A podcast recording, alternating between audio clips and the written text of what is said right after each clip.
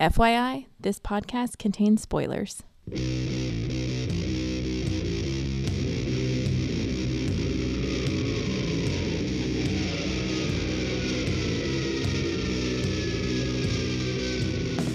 Hey, everybody, welcome to episode 80 of the podcast that goes SNIKT. Snikt. We're your host, Jason, and Me? You mean I gotta stop playing my card game on my iPad? Yes, no more solitaire. Introduce yourself. Aw. It's Denise. Denise Venable. Oh, yeah. Last names help, don't they? But anyway, this is our uh, March Madness episode of the podcast that goes SNIKT. Madness! Mad, mad. Remember last year when uh, Muse had the uh, theme song to March Madness? yes. I haven't heard it this year, even though the song's still on the radio. Probably because they were like, eh, You can't do it twice. That's so 2013.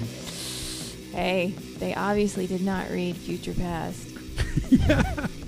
Yes, mutant internment camps are so 2013. That's right. Anyway, by the time this episode drops, it should, did you just put your hand up in the air? like I was a rapper. Yeah. Yeah, I did. Make the beat mm, drop.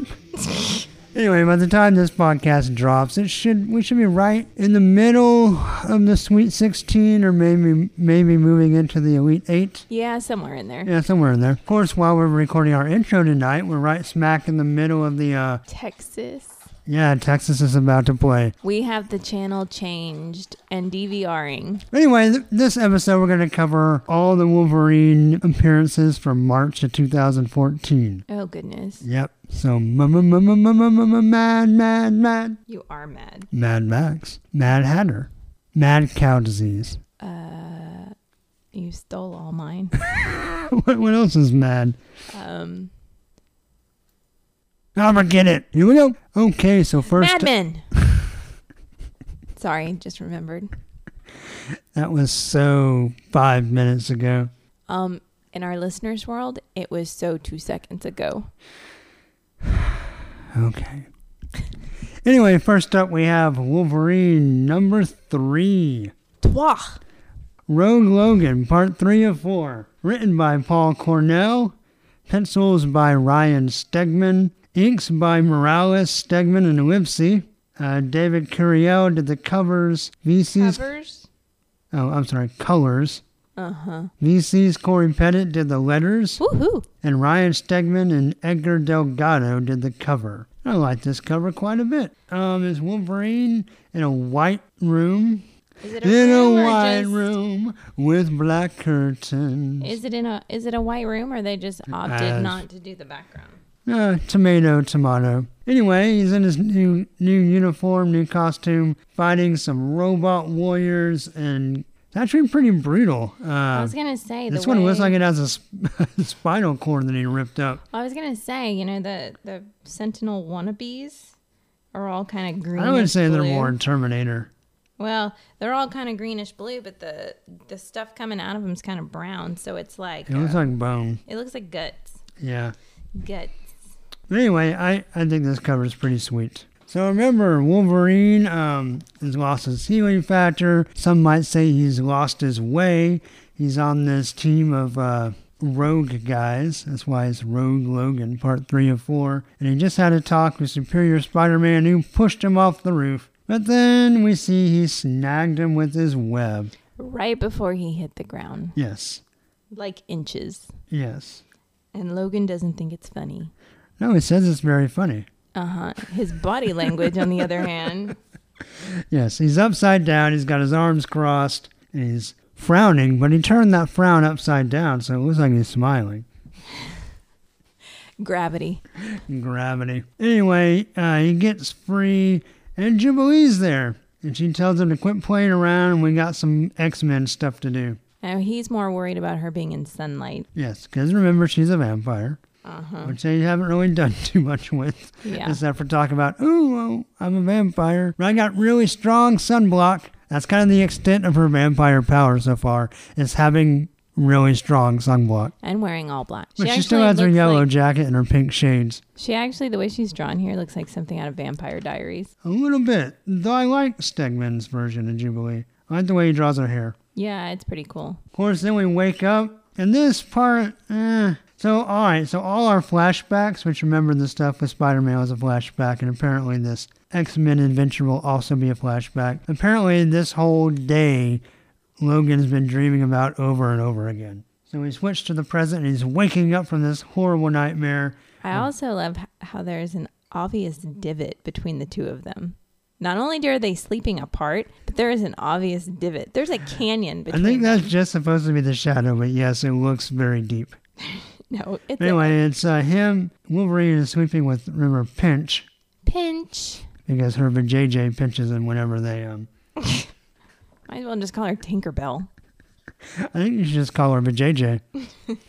Jay!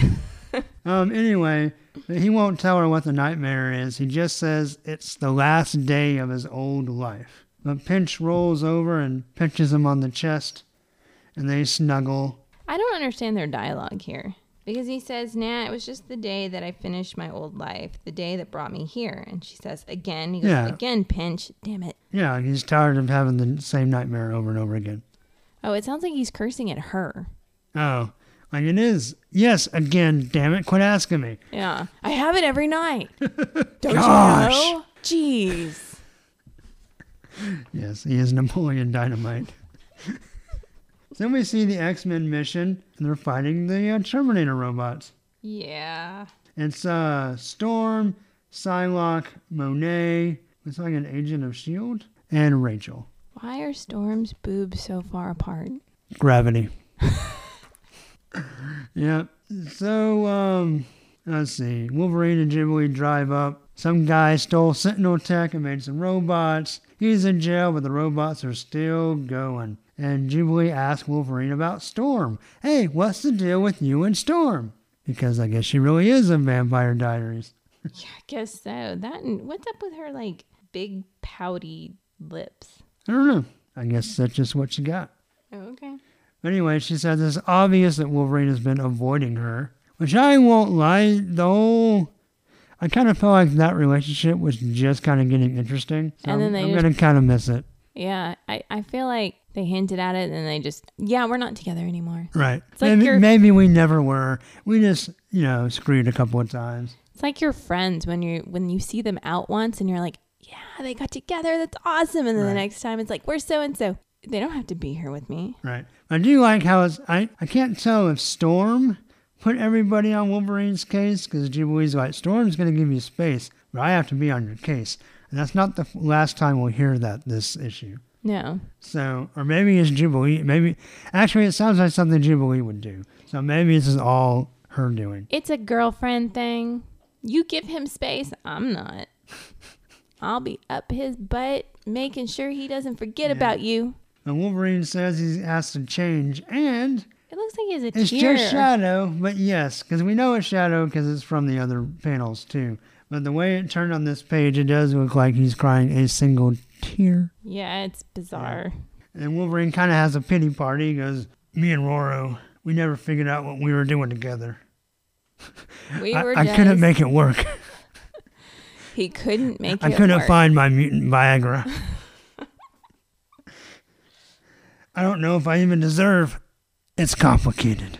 So that's his Facebook status. It's complicated. It's complicated. Yeah. And Jubilee says, I can bite you and give you your healing factor back. I mean, it'd be vampire style, but uh, then we find out that Beast put a tracker in Wolverine's belt because they were worried about him running off half cocked. Then we get some kind of psychic radio wave where Maria Hill is contacting Logan. And why are, are we looking at his armpit?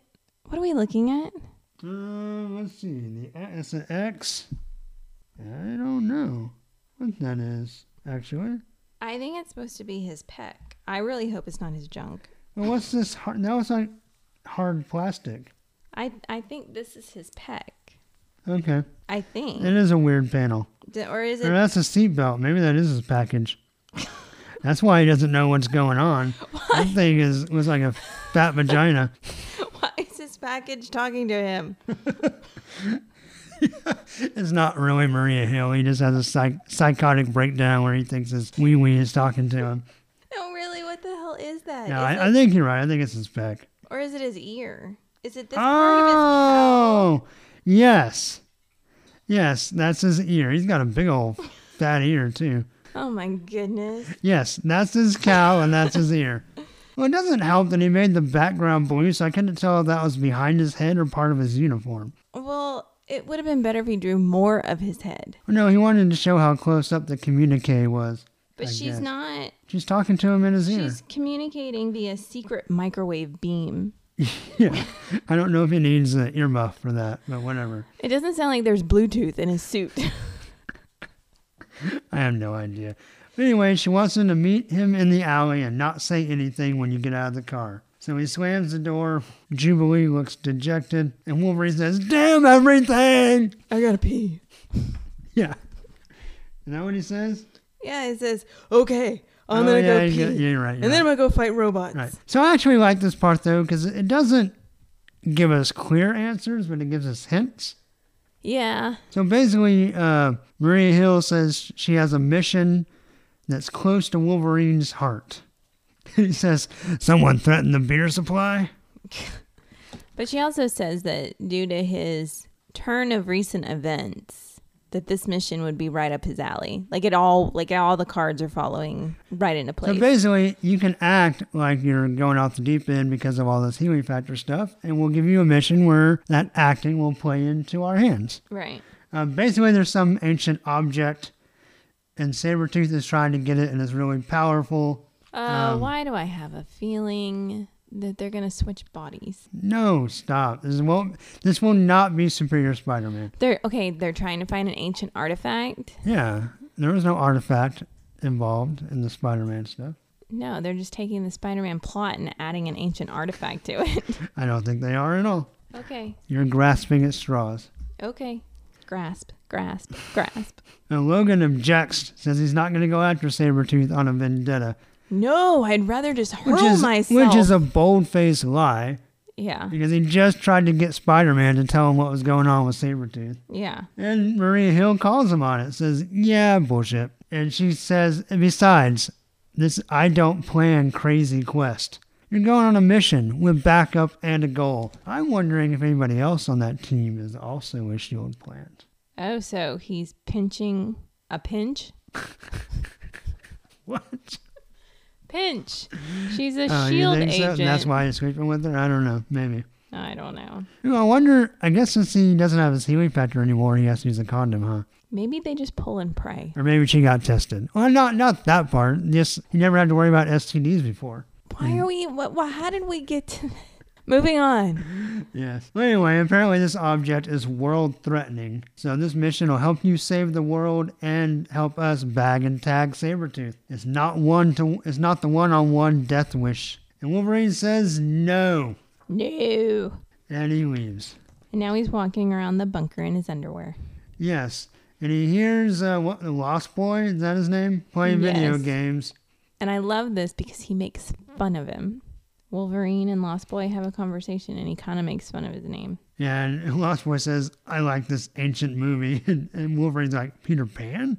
Like, no, and the Lost Boys. Anyway, but uh, also Lost Boy makes fun of Wolverine for not knowing how to play video games. Well, okay, so are they really just playing chess? I'm confused.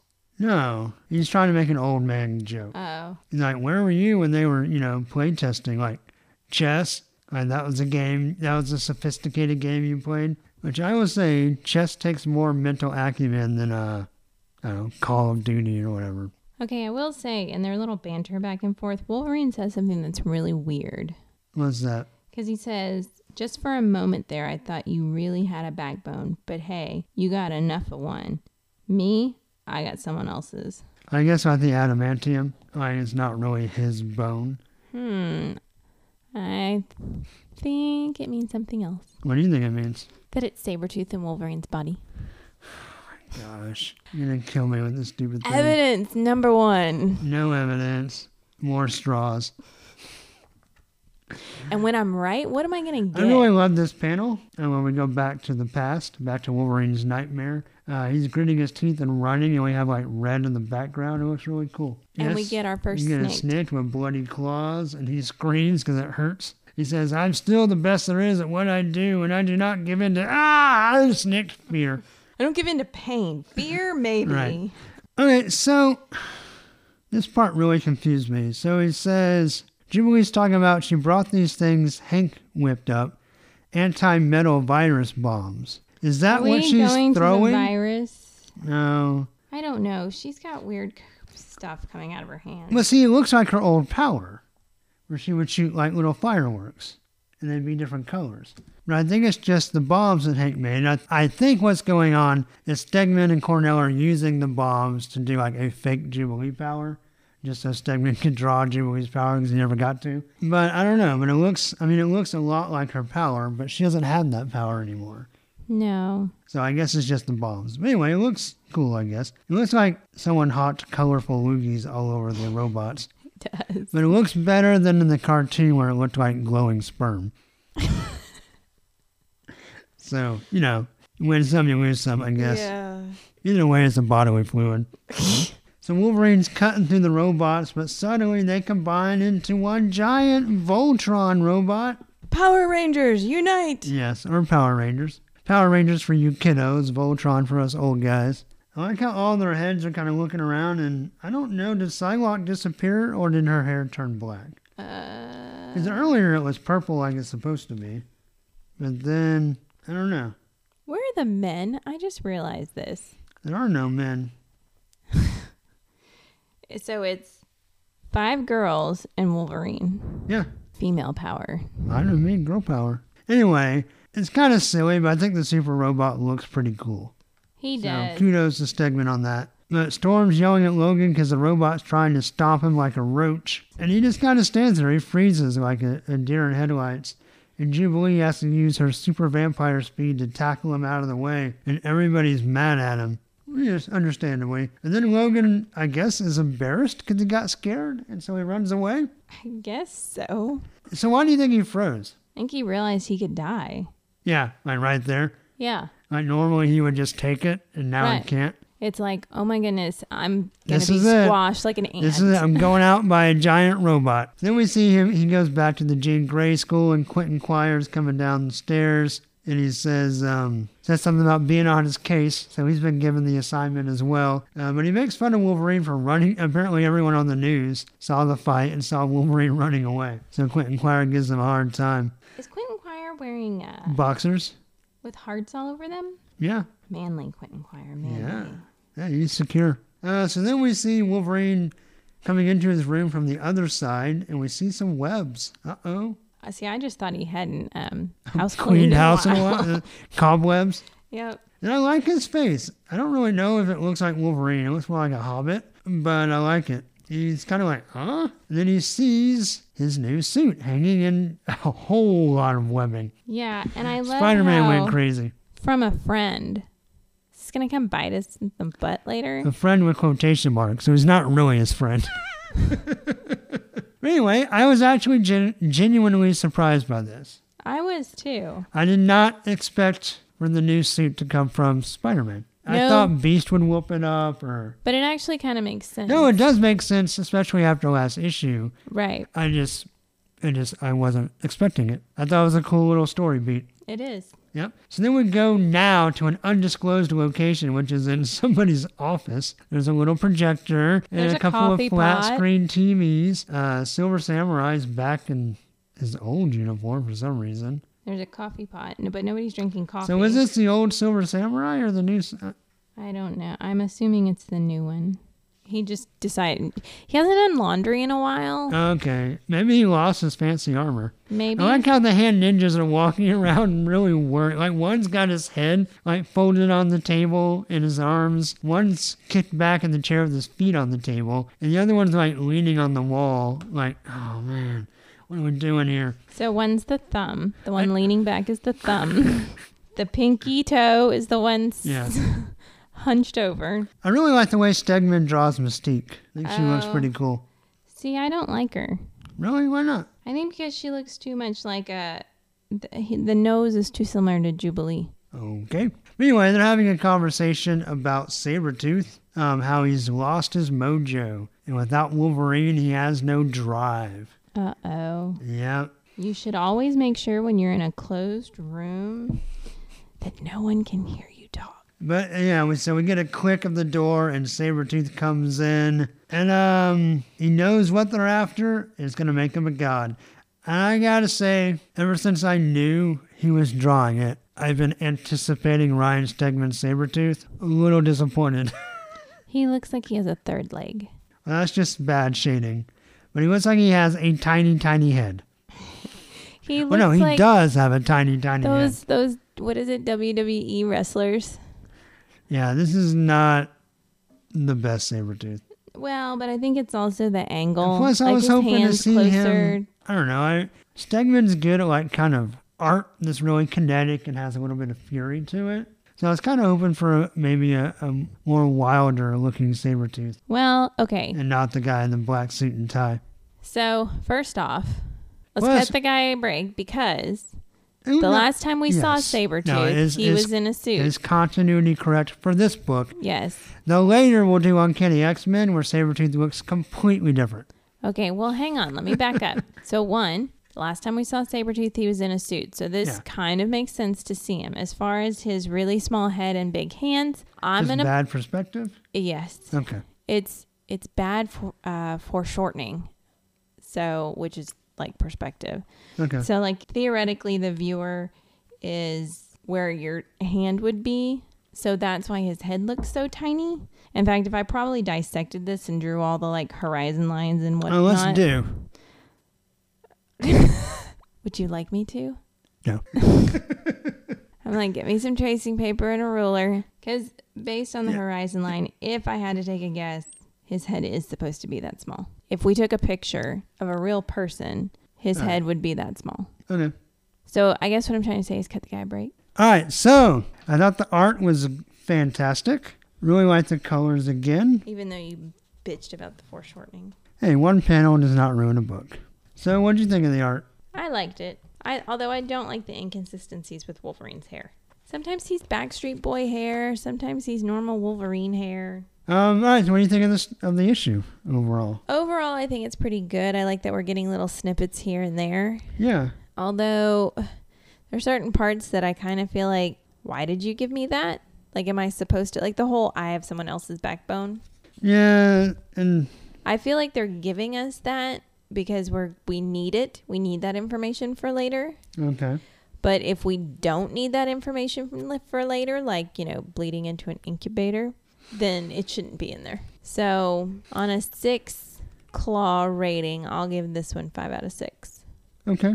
I will also give it five out of six just for the art. Um, and the story's good. It's coming along. I thought the gonna be a video game stuff was kind of dumb, so that was a waste of two pages. Unless we need that information for later. It's still, I don't know. All right, so that's it for Wolverine number three. Okay, so next up we have Savage Wolverine number 16. Part three. This is story and art by Richard Isanove. Works for me. Uh, letterer is VC's Corey Pettit. Woohoo. Cover art is by Richard Isanove. And variant cover art is by Cassaday and Mounts. Sure. So what we got on the cover? So we've got Wolverine launching through what looks like some sort of dust cloud. The Dust Bowl. and his uh the dust he's kicking up looks like a uh, Wolverine dust cloud.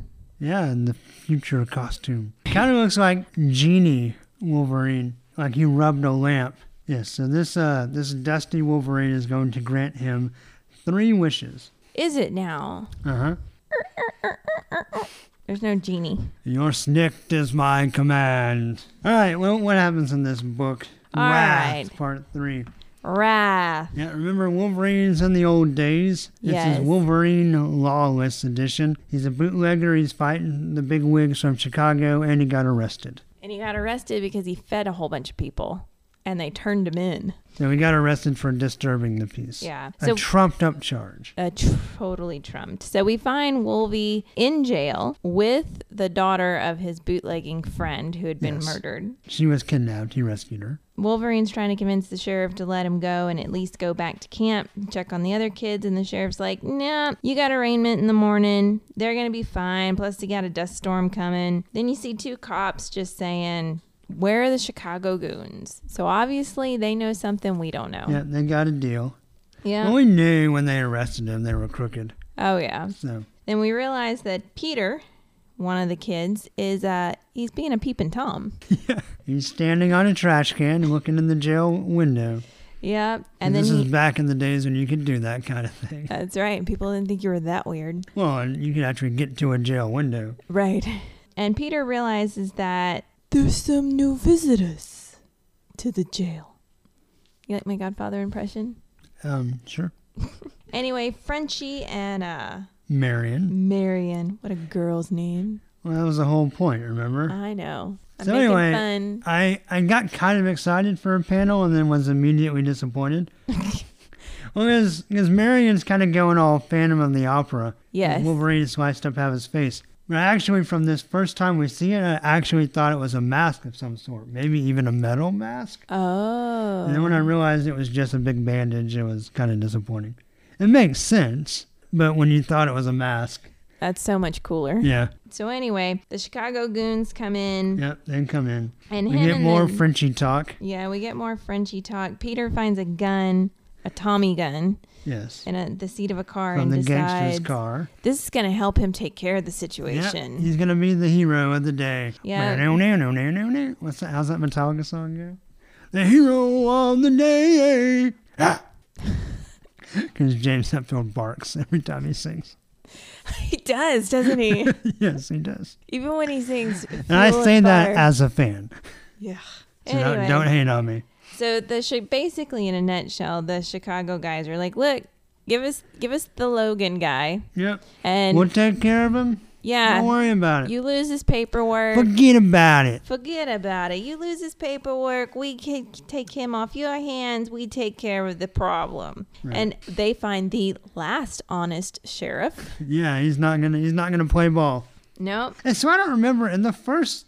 This is well, this is Wrath Part Three. Yeah. In the first two parts, did we get like super old timey lingo? What do you mean? There were several things these people said that I didn't understand. Like one point, Frenchie, like when they're about to leave, Frenchie says, "Let's blouse." Yeah, I noticed that too. All kinds of crazy like twenties talk. And I don't so remember is it that being. a twenties? I'm assuming. I'm gonna give Eisenhower the benefit of a doubt and say that he googled Wikipedia. twenties talk. But I just don't remember it being so heavy in the first two issues. But I felt like every other sentence these guys talking was like, "Look here, see." Or that's how it would be if I wrote it, 'cause that's the only 20s talk I know. anyway, so the, the uh, Peter comes in with this magic dragon, the Tommy gun. And they all point their guns at Peter. Yeah, we get a big standoff. Well, basically, they, they tell the kid to shoot Wolverine and they can go free. And he does. Yeah. And they're like, look, he's still alive. I told you. I think the kid knew. I think he thought, well, I'll shoot Wolverine. We'll leave. Wolverine will wake up. Everything will be fine. Right. Like, I don't think Wolverine even cares that he got shot by the kid. No, and I, I think honestly he may have been hoping if he shoots Wolverine and you know Wolverine obviously comes back to life, they'd be like, "Oh, crap," Right. and then they'd leave.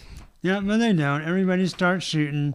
The kid gets shot in, in his death rattle. He squeezes the trigger of the Tommy gun, and as he falls, manages to shoot almost everybody. Yeah, it's a bloodbath in that prison right now. Yeah. There is a cool panel where the girl gets out of the cell and she grabs the keys and attacks Marion with the keys between her fingers like Wolverine claws. Yes, that's and the way she jumps and lunges. Yeah, that was a pretty cool panel. So then Wolverine decides he's had enough, and my favorite page of the comic, Frenchie's trying to get the girl off of Marion, and Wolverine just grabs him and says, out of the way, clown, and throws him across the room. We get a snick, and he cuts Marion's leg. And that's a deep ass cut. Yeah. But Peter's bleeding out. Uh, he gets shot again as they're trying to get away. Wolverine runs away with the girl. Marion's mad. They clean up the jail. Uh, we go back to the camp, and it looks like Sophia has died. And she has tuberculosis. Yes. Yeah. So, what do you think of that? basically, everyone in the family has died but the two kids. Yes. The boy that was left at camp and the The girl. younger daughter is still alive. Yeah, so the youngest son and the youngest daughter. So what do you think? I thought it was okay. I thought it was interesting enough. I thought the art was good, not great. I guess I saw it coming from a mile away when they when the cop goes. I wonder when those Chicago goons are gonna get here. Yes. I I was like, oh, this is not going past the prison. No, there haven't been any real surprises in the story so far. No, and, and that was disappointing. I was kind of hoping, you know, like some, we get some little twist, something. But the fact Yeah. that they take out everybody that's in the jail saw that coming. Yeah. Well, I'm not. I'm not real sure, but I don't. I'm not really like moved by the loss of the kids. I don't really know. Well, it's because you knew Peter was going to do it, and you knew he was going to be a dumbass and get hurt. Like, yeah, I I, mean, I should feel bad that Sophia died, and I just don't really care.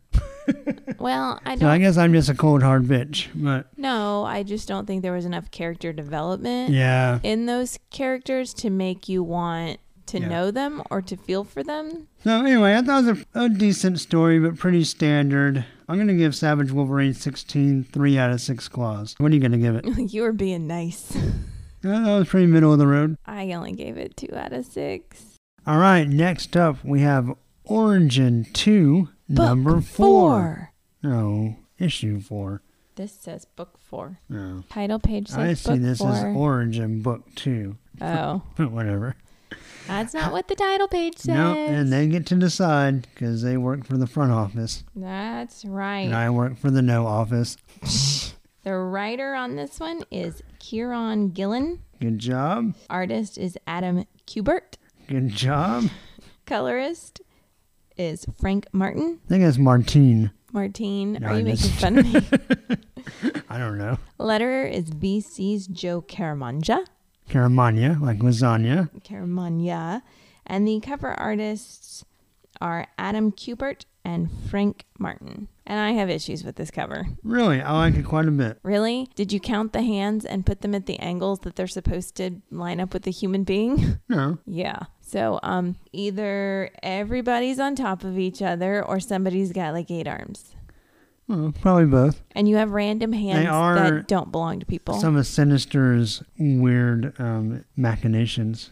So yeah, there could be multiple armed people in there. if you follow the arms, I think it's just supposed to overwhelm you. I don't think you're supposed to parse it out. I think Oh. Wolverine looks sweet. So I counted the hands and I had issues. I, I didn't count the hands because I don't care. Well, it was these two hands that started it all. You can really blame these two hands that have like the little daggers. But at least they're opposite hands and they can go together. Yeah, except for the guy with the gun whose like hand is over their hand.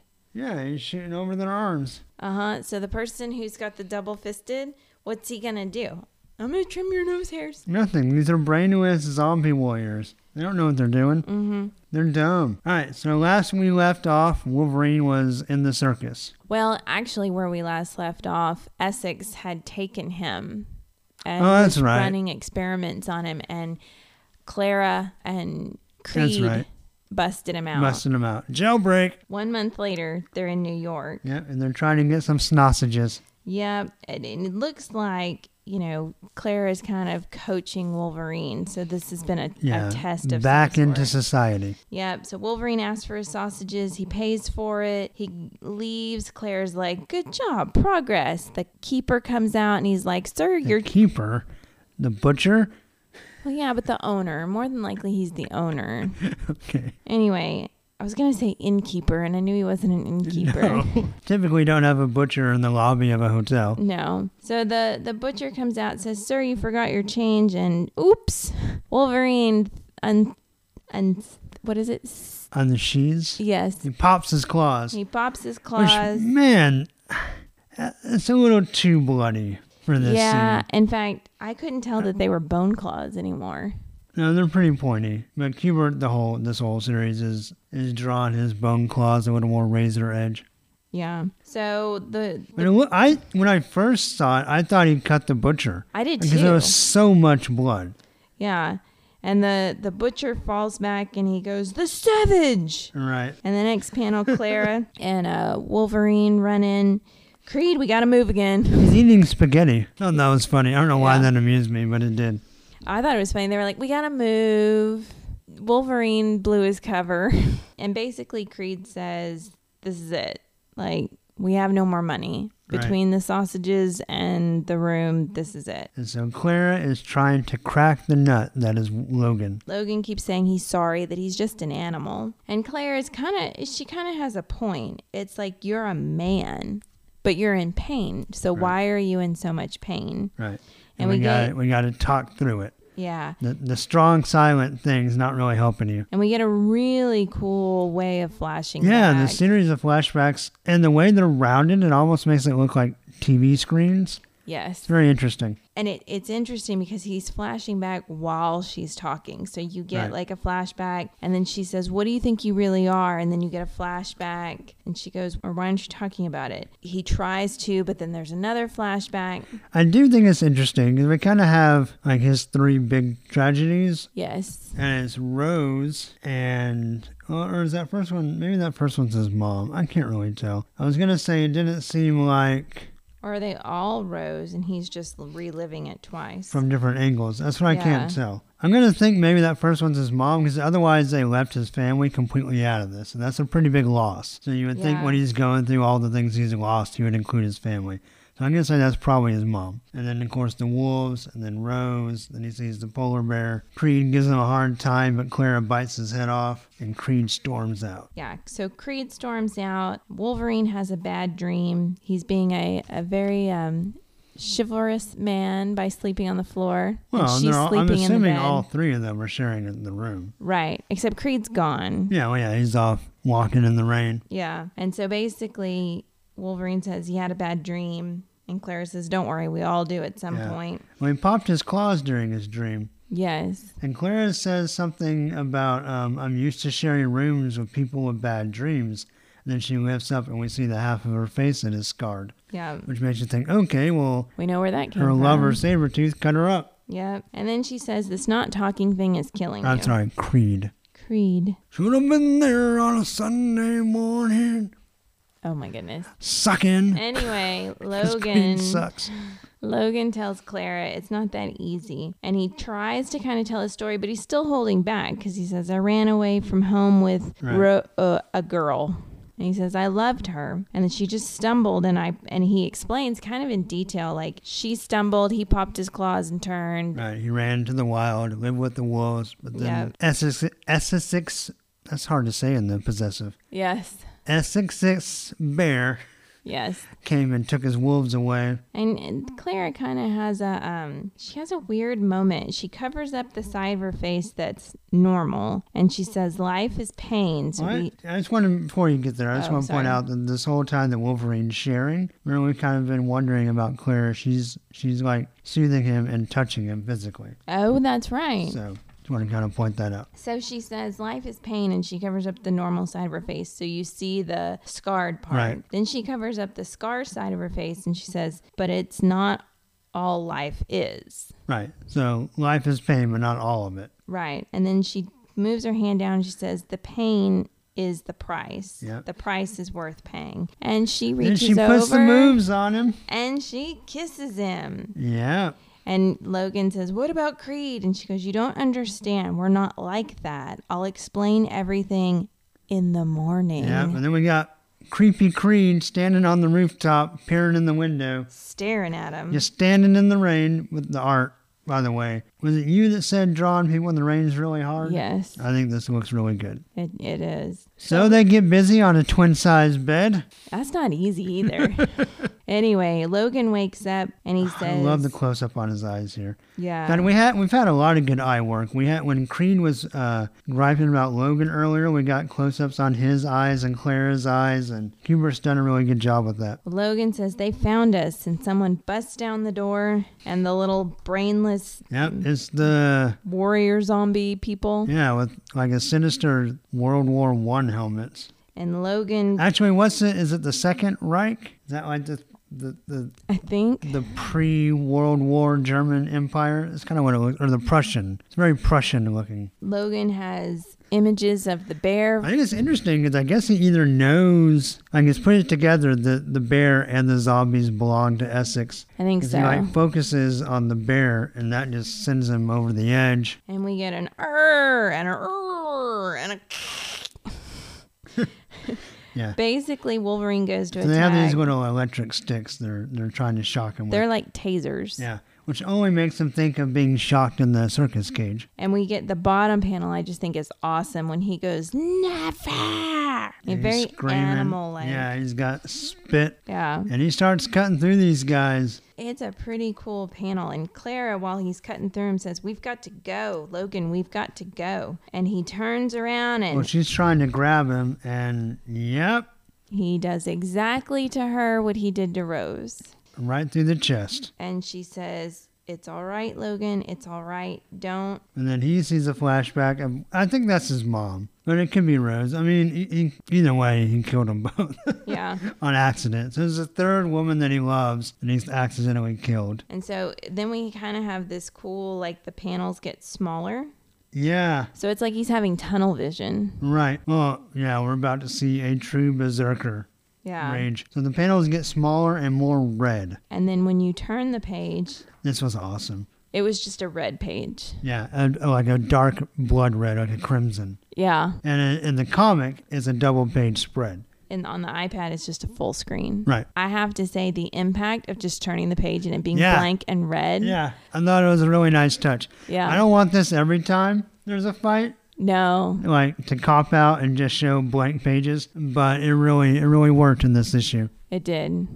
Especially that fade on the pan- the page before. Right. Where it, the, the images slowly get redder and redder and redder. And then we get one of the coolest spreads. I was afraid you weren't gonna like this because we had the same blood pattern you complained about last. Yes, but I think the fact that his arms are out, his eyes are wide. I think it looks badass. Yeah, I still have issues with the holes.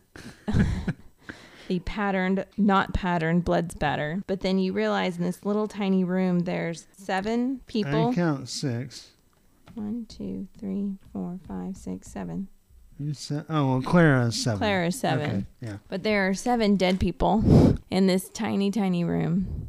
Yep. He turned it into a slaughterhouse. Then Creed comes in, Clara. all wide-eyed, And he says, "Oh Mm. God, Clara, no, no, no!" And uh, and cradles her body. and he says, "Logan, we've never agreed on anything, but I say we go and we cut ourselves a slice of revenge. What do you say?" And basically, they decide to leave before Essex's guys realize that they're there. Well, no, before he realizes that they failed. Oh, he says they- before Essex realizes he doesn't got a new pet because they were sent to Oh. collect Wolverine. Gotcha. Before he realizes what's really going on, and Creed makes a very interesting face here as he looks back at Clara's body. And then Wolverine confesses to Creed that he loved her, and Sabretooth says, or Creed says something interesting. He says, "Everyone she ever met loved her." Hmm. Then we see her laying on the ground, and her eyes open, and her mouth opens with the gasps, and she's not dead. No, and then, And then Saber Creed, with a very interesting face, makes a big revelation. What does he reveal here? he says she was the best sister a guy could wish for. I did not see that coming. I did not either. Okay, do we believe it? Well, There's something going on here, and I don't know what it is yet. See, okay, but I so I called it. Remember a while back I said, "Why do I feel like Claire's fate? Wolverine's going to stab her in the midst of something." So when that And happened, we thought that Sabretooth would blame him, and that would be the beginning of their um, feud. Yeah, but, But- Sabretooth right now is like he's visibly upset about Claire's quote unquote death, but he didn't want to fight. He didn't blame Wolverine. He blamed the, he blamed Essex, Yeah. Okay. So which doesn't really fit what we know about Creed. no, but why was he standing on the building being all stalkerish if that was his sister? Was he being all big brother? And He was being sure- creepy, like I said. yeah. Or did he know that Essex's guys? I think he went and got Essex, yeah, I think he did too. but we'll see. I'm a little concerned because of the internet. I, I googled real quickly, so I didn't research extensively. I think this is only five issues, If that's which means the we have one left. I don't know how we're gonna wrap this It's up. gonna be in one bonkers. Well, okay, Okay. so All right, so we got a lot of questions here. Her waking up makes it seem like she has a healing factor in addition to what other powers she may or may not have. and it would make sense if they were siblings Yes. that she has some sort of healing factor. Right. But it also makes it seem like the whole thing when Creed ran in the room was all an act, which makes it only seem even more that he's setting Wolverine up or setting Logan up. Yes. Because he not only did he come into the room at a very interesting time, oh, it's happened to get here as soon as it was over. right, but he rushed Wolverine out like you can't be here when she wakes up. Yeah, okay, but all right. So, but then what's Plan B? Because if Creed does go to Essex and tell them where they are, Right, which of course is assuming that Essex couldn't find them themselves, which I think he could. right. But anyway, let, let's say our theory is right and Creed went and got him. What if? I mean, he doesn't know that Wolver- uh, that Logan's going to stab Clara. So what if Clara doesn't die? Then what? I feel like this all hinges on her quote unquote Death. dying. I mean, would he have jumped in and helped finish off the troops and accidentally cut her himself? Oh, I mean, I don't know. It's interesting. But Creed is definitely up to no good. Yeah. He's always up to no good. Ow. Little Phantom Planet for you. Um, yeah, I just, I don't know. I don't know. I feel like we're about to get our first big backstab next issue. I do too. But I'm really, really curious to find out. I'm still just really intrigued by Clara. Yeah, because he. And I still feel like this is Origin 2. And of the three, of the four people we're getting background for, Uh huh. if you count Creed, a new character Clara, Logan, and Essex, like I feel like Wolverine's origin is like third on that list right now. Yes. okay, good. I'm not the only person who thinks that. I kind of. I mean, it's like very interesting, and he's definitely Wolverine's the, origin. This he's is definitely the central protagonist, but I just kind of feel like so the this is supporting cast is just really interesting. Well, I kind of feel like you know it's that story where you're like, hey, this happened in my life, but it didn't affect me. like all these other people were were awesome. I kind of feel like that's the story. I went to the bus stop and I met this person who was on his way to like Right. be king of Alaska. Yeah, I mean, I think by the time it's over, we'll definitely see how Logan got from point A to point B, or actually, I guess at this point, from point C to point D, or wherever he is. More like Z. No, Z, we're not even to Z yet in modern times. Anyway, thought this was a very intriguing issue. Thought the art, just again, fantastic. Awesome. And the colors, uh, uh, the, the color work in this book has been amazing. Yes. In fact, Uh oh. obviously we'll have to wait and see what else we get this year. But I'm going to go ahead and call it that Frank Martin is going to be a, a nominee for the 2014 Wolvies for Best Colorist. I could see that. He may not win, but he's on the list because I just think he's doing amazing. And he, he's officially being added into the uh, Wolvie list. Yep. Jason just grabbed his phone. He's now feverishly typing away with his thumb. Yep. All right. So I really, this is so cool. I don't really know what else to say. Let's just grade it. Okay, I'm gonna give Origin two, number four, six out of six claws. I too will give Origin 2 book 4 6 out of 6 claws.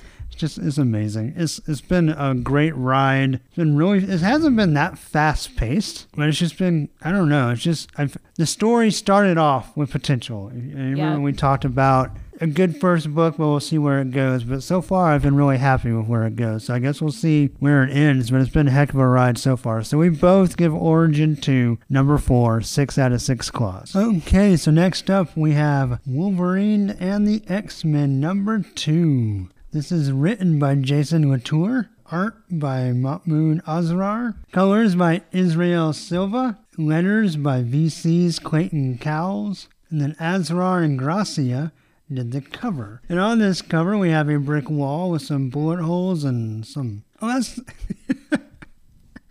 I'm so dumb. I just now realized that background of fire was the phoenix. Is it really? Yeah, see, there's the head and the wings. Wow. I had you not outlined it with your finger, I would have never seen it. Anyway, um, so we have Wolverine beat to shit. Um, half his mask is missing. Why does he have a hand through his head? That's Idie's arm. But why is it through his head? It's behind his head, not through his head. We also have Quentin Quire and Evan Okay. behind him with Idie. Uh, forgive me, person who drew the cover, because um, that just looks awful. It looks like her hand is coming through his head. It looks fine to me. No, it looks like her. It looks like he has a baby arm growing out of his head. I think the perspective's fine. They could have re- they could have made her jacket a different color. Probably would have helped. no, they really needed to, because quite honestly, on the little like on the iPad, the little images, it seriously looked like what's that TV show that he, the guy does? He has like a baby arm growing It's out an of his SNL head. skit. It was uh, Rachel Dratch, and um, she did it when she went on Weekend Update with Seth Meyer. Is that what you're thinking of? I guess yes, yes, Yeah. and he had a baby arm. Rachel Dratch looked really crazy. Yes, Yeah. that's what it reminded me of. And all I could think of is, why does he have a baby arm growing out of his head? does he eat something and it like alienizes in his skull? A- Alienizes. That's a word. hey, you have me here just to make up words. That's right. Anyway, I, other than the baby arm, which I didn't even think about until Denise brought it up, I actually like this. It looks like a baby arm. Maybe a little bit because of the coloring. It looks like Because the a- shadow and. yes. Because of the shadow and the color of her jacket being the same shadow and color of Wolverine's hair. Right? I can see where you see it. I didn't see it until you showed me, but it, it makes sense. Excellent. Absolutely excellent. But other than that, I really enjoyed the cover. Oh, okay. I think Wolverine looks awesome. I, I okay. Cover up the baby arm coming out of his head, and yes, he looks awesome. Yeah. All right. So remember last time we got kind of our reintroduction to the school, the Jean Grey school. It's, it's break time, but suddenly all the electronics were taken over with a phoenix symbol, and it said "Rise." yes. So then we get some little thing, some guy talking. Actually, he looks like a kid. Yeah, It's, he- it's Eden Young, Young, Young. I don't know how you say You know that. who he reminded me of? Kade Kilgore. Yes. Yeah, it's not the same character. Except like his he grew his hair out while he was trapped in that third dimension. Yes. Anyway, we get like a history of the Phoenix Force, and apparently the X Men corrupted it and stole it from its true heritage. You are a huge nerd. And the Phoenix, I guess, helped us, you know, kind of like Prometheus. It helped us kind of make advancements in our culture. And so Eden, or Edan, is uh, he's the head of the Phoenix Corporation, and he's the one that sent the X Men this rise with the Phoenix symbol. So anyway, Quentin sees it. Obviously, he's he's bummed because he knows he's supposed to be the Phoenix. So we get an argument between Wolverine and Storm, which is probably the best part of the book. What do you think about this part? Yes, yes. Storm She- puts Wolverine in his place. She does. She and it's not like Wolverine. Listen to me. Listen to me. It's you will listen to me. Right. Well, first, because she makes a couple of good points. She says that, like, when faced with danger, Wolverine stands tall and fights back. Whenever anybody around him is threatened, he runs. And she says, not because he's scared, but he runs so all the danger will follow him. That's a good point. It's a really good point. I actually really enjoyed this. Both this conversation and Storm's inner monologue I thought were spot on. Yeah. Although I didn't realize it was Storm's inner monologue. Well, all right. So the reason you can know, and this is kind of a comic trick that people have been doing the last uh, probably 15 years or so. Don't quote me on that. It could be longer. It could be shorter. But basically, so the narration box is is yellow and black to be Storm's colors, and then also the first one has a little lightning bolt in the corner. Oh, so I just you know viewed it's it Storm. as like somebody's thinking this, but we don't know who. Oh no, it's not just them being jazzy. Oh well, and then with the character who shows up later, I thought it was referring back to him, so I wasn't hundred Ah, percent okay. sure. I can see that would be confusing. I would just say, as a general rule, especially in modern comics right now, Uh-huh. not necessarily when we do flashback stuff, but just the trend right now is when you see a dialogue box and it's a different color, look for the first one, look for any kind of symbol, and then look for what color it is, and that'll usually tell you who it's supposed to be. In fact, sometimes it'll even kind of give away who somebody is that hasn't shown up in the comic yet. Oh, I have seen some before, like where you knew it was Cyclops because it looked like his visor or whatever. gotcha. And so then when he shows up, you're like, oh yeah, that was him talking the whole time. So my question is, why isn't Wolverine's cell phone on like the do not call list? How does everybody have his phone number? I guess it's the X. Is he bat signaling it? It must be the headmaster extension. You know, he's got a Siri, work phone. call Wolvie. Yeah. or they just override everything. And Because it looks to me like they just took everything remote at the school and just put the Phoenix up on it like they hacked. Like this, the basic signal at the whole school. Yeah, okay, I don't think they dialed each individual's cell phone. that would be interesting. Somebody's going to have a blister. But I don't understand why they're sending out this mass signal. to get this response. They know it's going to piss Wolverine off and get under his skin, or to intimidate the X Men. Like, the Phoenix is coming back. We just had a big fight with the Phoenix. Aren't you scared? But did they have a big fight with the Phoenix? Yeah, AVX was probably right before you started joining the podcast. Oh, that's why this is. Remember, I, I told you about the Phoenix Five? Yes. Messed up some of the X Men's powers and stuff, and Yes. Cyclops killed Professor X, all that. Yes, Yeah, yes, yes. So supposedly Hope like banished the Phoenix, but now someone's trying to make the X Men think the Phoenix is back. Yeah, but they knew that And we- was going to be the Phoenix. Well, we have that possible future, but all all futures are only possible. Oh, this goes to the whole which part of the time continuum do you believe? Yeah, I do like when Storm gets mad. There's a little storm cloud above her. Oh, I love in the very next page when they go outside and Oh, yeah. she has totally like Yeah, so Wolverine's not paying attention to her argument. he's like any typical man when a woman gets pissy and just starts yelling. He just Right. ignores her and He keeps just going. storms around the kitchen. I oh, I did like we talked about this earlier. And he's looking for a bamf and he can't find one. And there's one named Chuckles. I thought that was really funny.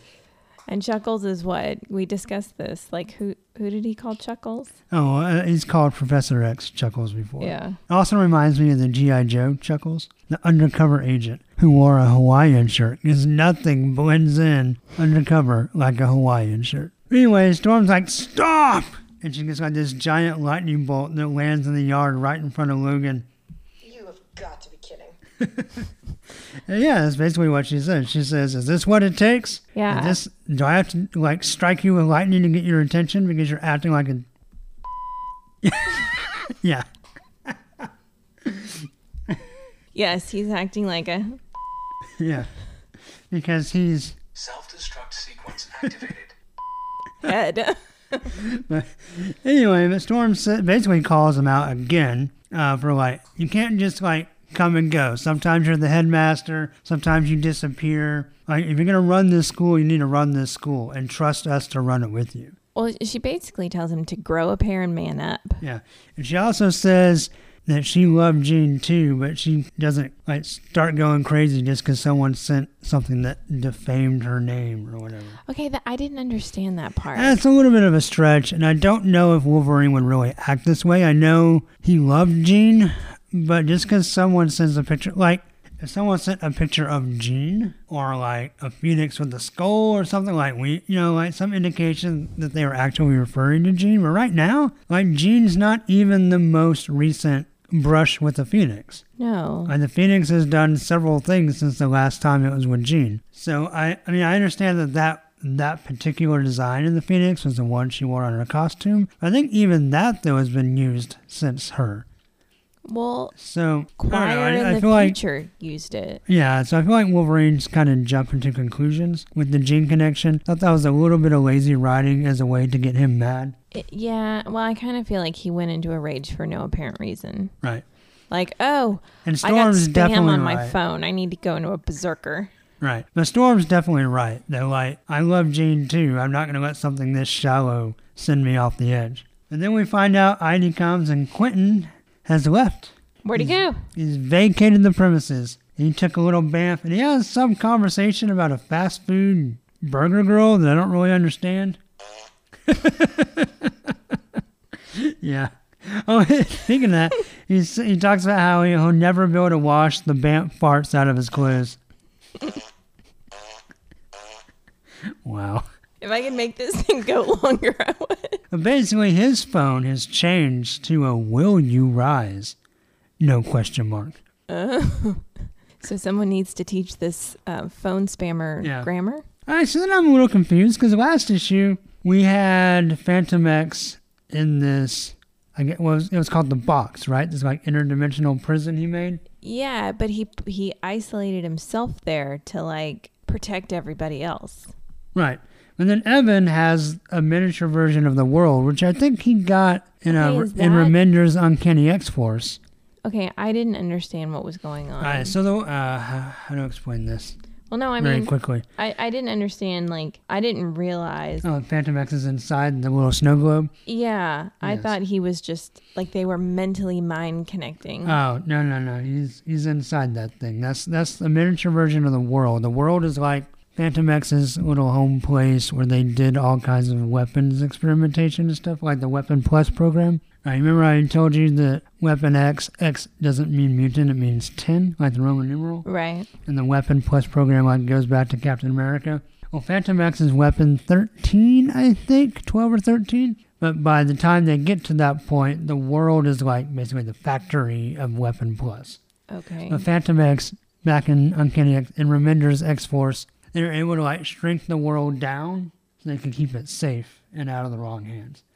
And at some point, he calls um, Fantomex Uncle Cluster. So after they killed the first Apocalypse clone and then felt bad because they killed a kid, Evan was the next one. and They decided they were going to rescue him, and you know, nature versus nurture. They'd make right. make sure he turned into a good guy. Well, part of what they did is Fantomex raised him in like an alternate reality, like kind of like a, a virtual reality, Okay. And he was his Uncle Cluster. Like And- Uncle Fester. Yeah, kind of. And so he basically raised Evan to try to make him like one of the good guys. Okay. All right, so basically, uh, Storm and Logan are talking to Anol. He's, I guess, over at, oh, he's now the CEO of Worthington Industries. And he basically says that he knows where the Phoenix Corporation is headquartered. He doesn't know where they came from, but he knows where they are now. And we find out that that's exactly where Quentin Quire went. And he's distracted by some uh, sexy Phoenix nuns. So apparently, this business is some kind of.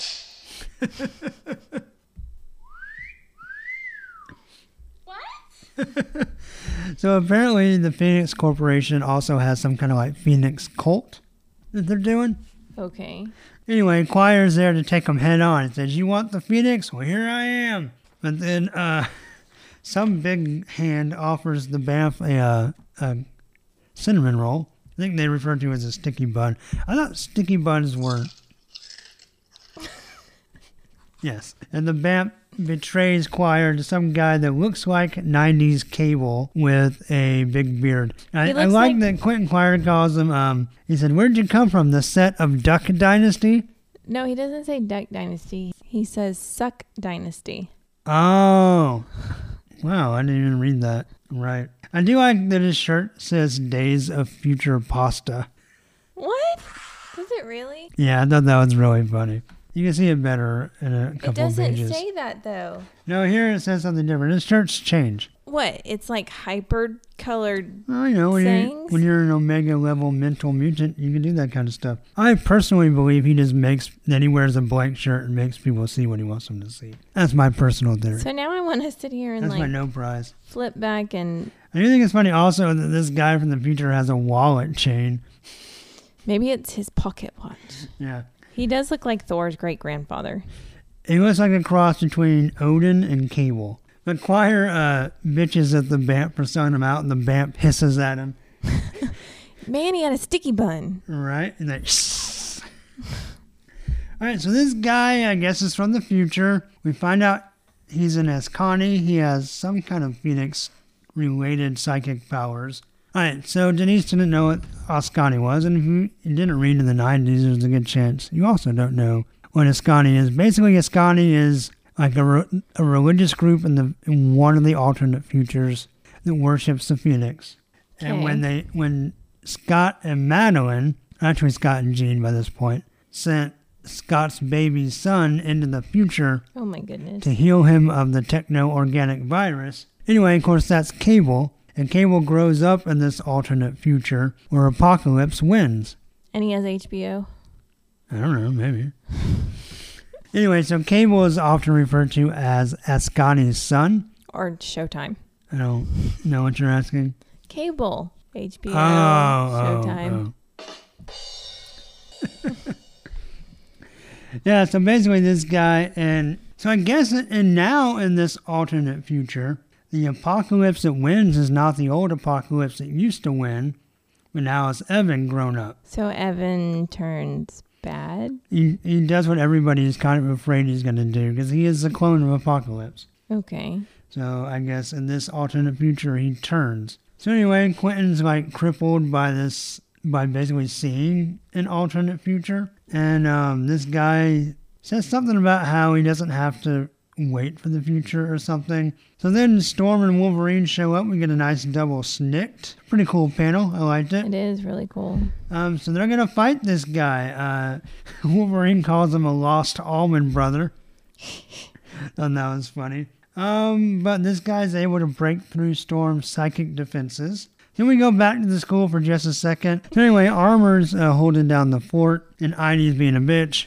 Oh my gosh, that was the biggest diva fight ever. Yeah, I wasn't a real big fan of that. I do like this panel of the two Bamfs about to sumo wrestle over a sticky bun. Anyway, Wolverine's not going to give up the fight. Or actually, this picture of this guy beating up Wolverine looks pretty cool. Yeah, except eh, so I had to look at these two panels very closely because I wasn't 100% sure what was going on. I think there's action. Wolverine looks like two. he's getting the Heimlich. No, he's got the breath knocked out of him. Yeah, it, it just looked like the Heimlich. No, I thought it looked cool. Oh, you're choking on something? Let me help you. Anyway, And Storm's obviously. well, she's out. She's still having a, a migraine from the psychic attack. Uh, this guy, I guess he can do like kind of like Psylocke does, like a psychic blade. And he stabs Wolverine, and, and Wolverine sees But where did he stab Wolverine? in the head. Like he's, he stabs him with psychic energy. Oh, okay, so it doesn't. I I didn't understand what was going on, so I was like, "Is he punching him and fire just coming out of the punch?" No, no, no. It's just I don't know, like if if it was real life, if we would even see it or not. But they have to show us in the comics. So Right. anyway, Wolverine sees that Evan turns into Apocalypse in this future, and so then he knows what this guy is going to try to do. He's going to try to nip it in the bud and kill Evan now. But why is he? I guess I'm confused. Why? Why? Okay, he showed Quire the future and Kid Apocalypse being or Evan being bad hmm as he gets older. Yeah. Okay, so why is he? Why is he going through all these mind tricks? Why doesn't he just show up at the school and it's like, dude, this kid's gonna end up being evil. We gotta talk. Well, talk. he said something about when Quentin came that now he was free to do what he needed to do. but what does that mean? I don't know, and maybe we'll get an explanation, maybe we won't. For whatever reason, he felt constrained to this place until Quentin showed up. That's weird because it's not like he took anything from Quentin. Well, he's going to need him at some point, I think, to, to assume the Phoenix role, which I don't know. Yeah, but he seemed like he had Phoenix type powers. He had fire, and the little Phoenix emblem was Yeah, shooting out of his head. I'm going to have to admit, it's been too long since I've read. I don't remember how the Phoenix in this future works. Like, if it's been diminished or if it's, like, split up among people. Like, I don't really remember. I haven't read it since the 90s. Anyway, um... Hey, what do you think of the art in this one? I thought the art was fantastic. I thought the art was really. I still think uh, Mahmud Asrar is turning in his best work, yeah, I. I and I thought the colors by Wolvie Award winning or Wolvie Award winner Silva were also really awesome. yeah, they were. I was just disappointed in the story. The story, I thought had parts. I really enjoyed the part with uh, Storm and, and Logan, Yes. and that was de- by far the highlight of the issue. That by far was where the issue should have ended. It should have cliffhangered and then moved on. I'm not. I don't think there's been enough time for us to have another major Phoenix story yet. Just personally, I think there are other things we could do. I also think instead of sending uh, D- Suck Dynasty back in time, we haven't had any reaction to Cable finding out that there's a clone of Apocalypse running around the X Men, and he's an Askani's son. He ha- he was in this future at one point. He hasn't been there in a while, but like use him instead of having him lost over in Suckland and X Force, which is just a terrible book right now. Like bring him over here and do something cool with him. I don't know. And plus, I don't know. I think I said this to someone on Twitter. Someone was talking about it. Like I, the, whole like yeah okay there's a possible future where apocalypse is bad i mean that makes sense i mean honestly But how old is he right now? well, he's a kid and and uh, a young teenager that's all we really So know like 16? uh, 14 15? 15 somewhere Okay. there um maybe a little bit younger Well, he has a thing for Idie. Yes. Well, see, all right, so there's two points I want to make. One, we know, like, his going good or bad is like 50 50. Like, this whole thing is that Remender started is kind of a case study of nature versus nurture. Right. Like he's a clone of one of the most evil people to ever live, but the X Men are trying to save him. Like they, Yeah, but then you have all these other people that are like, no, we know he's going to be evil. Right. Ergo, we need to do something about this, which possibly turns him evil because of the things that they try to do. to him. exactly. I I don't really like this kind of story. Um, I'm also why is he? I do like though because he has this little thing where he's kind of worried about Quentin and Idie, but then he's the one that breaks up the fight at the school. So I like that development. My biggest thing with this, instead of jumping immediately to here's the future where he goes bad, like let's spend more time like this developing his character now in the present. And that Right. to me is much more interesting and seeing the steps as opposed to oh let's dangle this apocalypse carrot. Like let's just let's just see his story. Like I don't know. I'm unless I'm just. I I mean, would another X Men story where someone comes from the future to save it. I don't know. I'm just I would much rather see him like have a thing for Idie. Idie turn him down. He gets mad at Quentin because Idie's so into Quentin, and that spawns this like wanting of revenge, and that seems Right. more like a realistic story than yeah. Suck Dynasty coming to like save the day. But also, if everyone thinks he's so fragile, why is he by himself so much of the time? Well, and and, And why why do, does I mean he has a good point that the staff are, are kind of all over some of these other kids and not I don't know like Yeah, why I'm not saying they should be super obvious like with like walk on eggshells and like make him feel fragile like he's gonna go evil at any second but at the same time like you need to nurture him and there's a balance right, don't leave him locked in Wolverine's office, sitting on the floor looking at a snow globe. That's Right. creepy. anyway I guess the team's gonna try to get back to the school before uh, Suck Dynasty does Oh my goodness. I thought all things considered, the story was okay. Art was great. Um, I'm gonna give Wolverine and the X Men number two four out of six claws. Wow, you were nicer than me. Okay, what are you gonna give it? Three? Yeah, I'm only gonna give it three. Okay. I I kind of felt like, and maybe it's me because I don't, I don't know. I didn't know who Suck Dynasty was. I didn't know that whole storyline. And on top of all of that, I wasn't 100 percent sure what they were trying to show me. I kind of felt like I was thrown all this information that I had absolutely no idea what I was supposed to do with it, and I didn't even have like a logical way of. I mean, okay, I've read comics that you've given me no backup on, and I've been able to figure it out.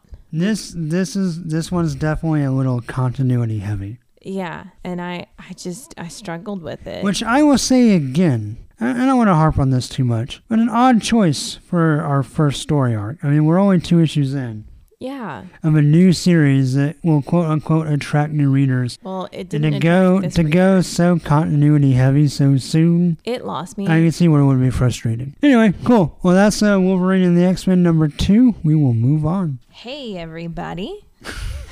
You can't do that in the middle of an episode. Yes, I can. I'm totally cutting in. Yes. I'm taking over. It's a coup, an evil coup. Anyway, it's time for our segment. X marks the spot.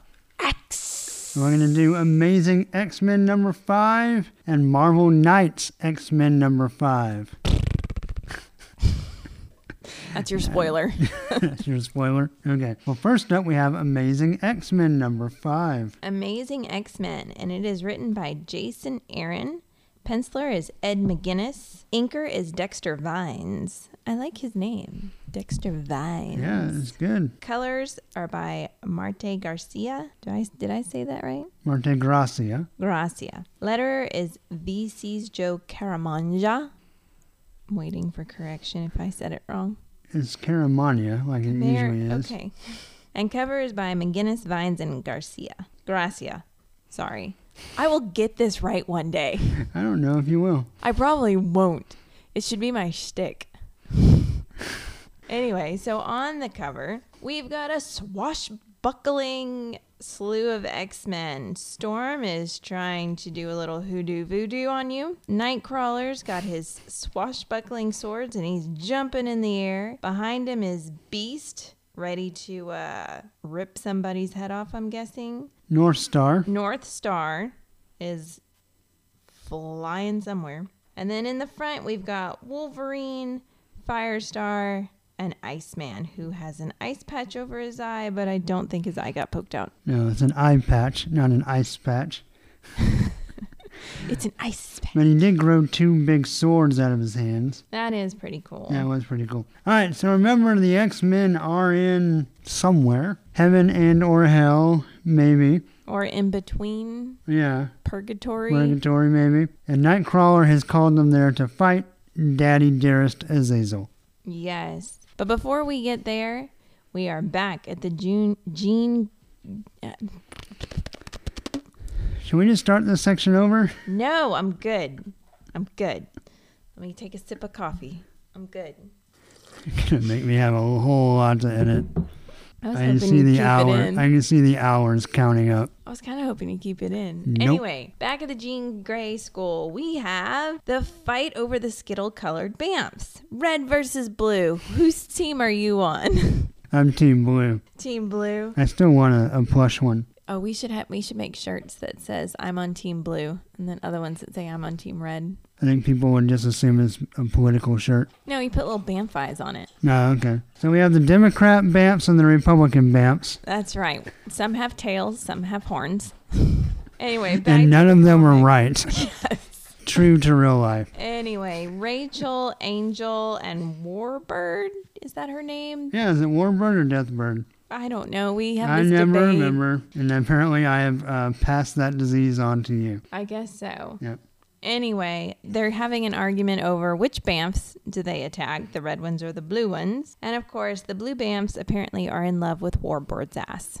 Yes, they're smelling her butt like Max smells your butt. Thanks. Glad that everybody in podcast land knows that now. Yep. All right. So anyway, that page is really almost zero consequence, and we get to um, We're back at the pirate ship, and basically the fight has begun. we have a double snikt on our double page spread. So that's worth pointing out. And technically, And Iceman looks awesome. yeah, he looks like he could have had a snake too. I do not like Firestar, but I digress. Then basically a fight ensues. Yep, they're fighting the pirates, and Nightcrawler takes the fight straight to Azazel. And Says, I- "I am not your boy." I will say the panel where it's it's segregated into three little panels and we see Storm and Beast and Iceman fighting and it's just the way it's the composition of Azazel with uh, Nightcrawler kind of in the front of those the foreground of those three panels Right. and then when you flip it you get the double page spread of uh, Yeah. Nightcrawler and Azazel just bamfing and fighting it out. That is seriously the coolest panel Well, ever. they're, they're teleporting around the ship, and you see their different colored clouds, the purple and the red, it's awesome. just all the way across. It's, it's a very nice panel by Mr. It- McGuinness. It is. So basically, Azazel tells his team, hey, light the ship on fire. Right. And Firestar's like, two can play at that game. Yeah. So basically, Azazel is still trying to uh, get his son to love him and join him in his misdeeds in the afterlife. And Yes. Nightcrawler refuses. He refuses, and So so, Azazel uh, changes his plan. yeah, he decides to go after his uh, Nightcrawler's friends. And so he bamfs his way down to Wolverine and stabs him. with a shunk. And it goes all the way through, but there's no blood. If it went all the way through, that sword would be bloody as all get out. Oh, I mean, Anyway, Azazel bamfs out, Yeah. Nightcrawler bamfs in. says heck of a time to lose your healing factor. Oops. Um, so then all of a sudden, Kurt is hearing a voice in his head saying, Stop, the Yeah. archangels are coming. It's Let Professor them finish X. it. He says archangels, and not not archangel, the X Men, but actual archangels Yep. from heaven. So basically, he says, You know what? I'm sorry, Professor, but I got to do what I got to do. Yeah. And he tells the Bamfs he's ready to Yes. pay what he owes. Remember, he made a deal with them Yes. to turn them blue and have them on his side.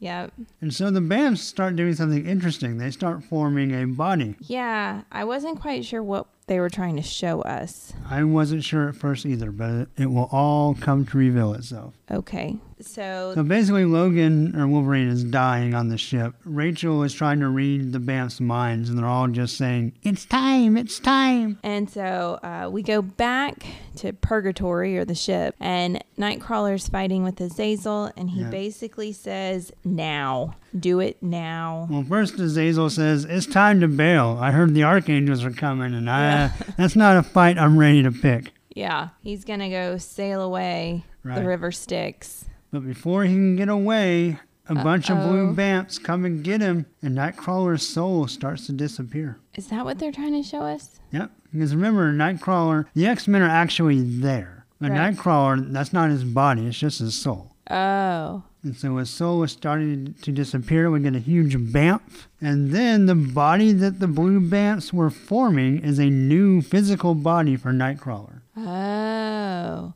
Okay, now why does he cut his arm? He cut his he cuts his arm to seal the deal that he made with the Bamfs. Remember Azazel used the blood to like feed them and let them do stuff or whatever. Right. So I don't completely understand this.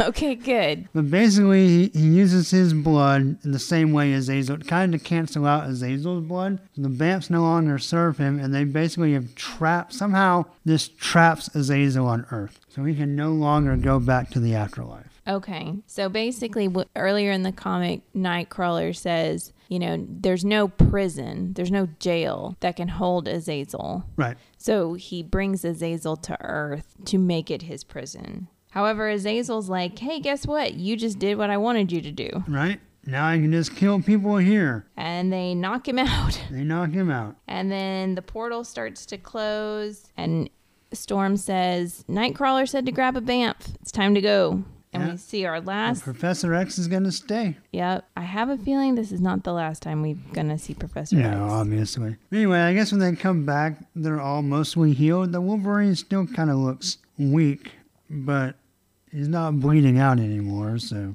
And Nightcrawler says, What have I done? Yeah. Well, he doesn't say, he thinks. well, Angel is tempted to go through the portal to hang out with the other angels. Oh, Because remember, Angel at this point, after he kind of got rebooted, part of him thinks he's really like a real angel.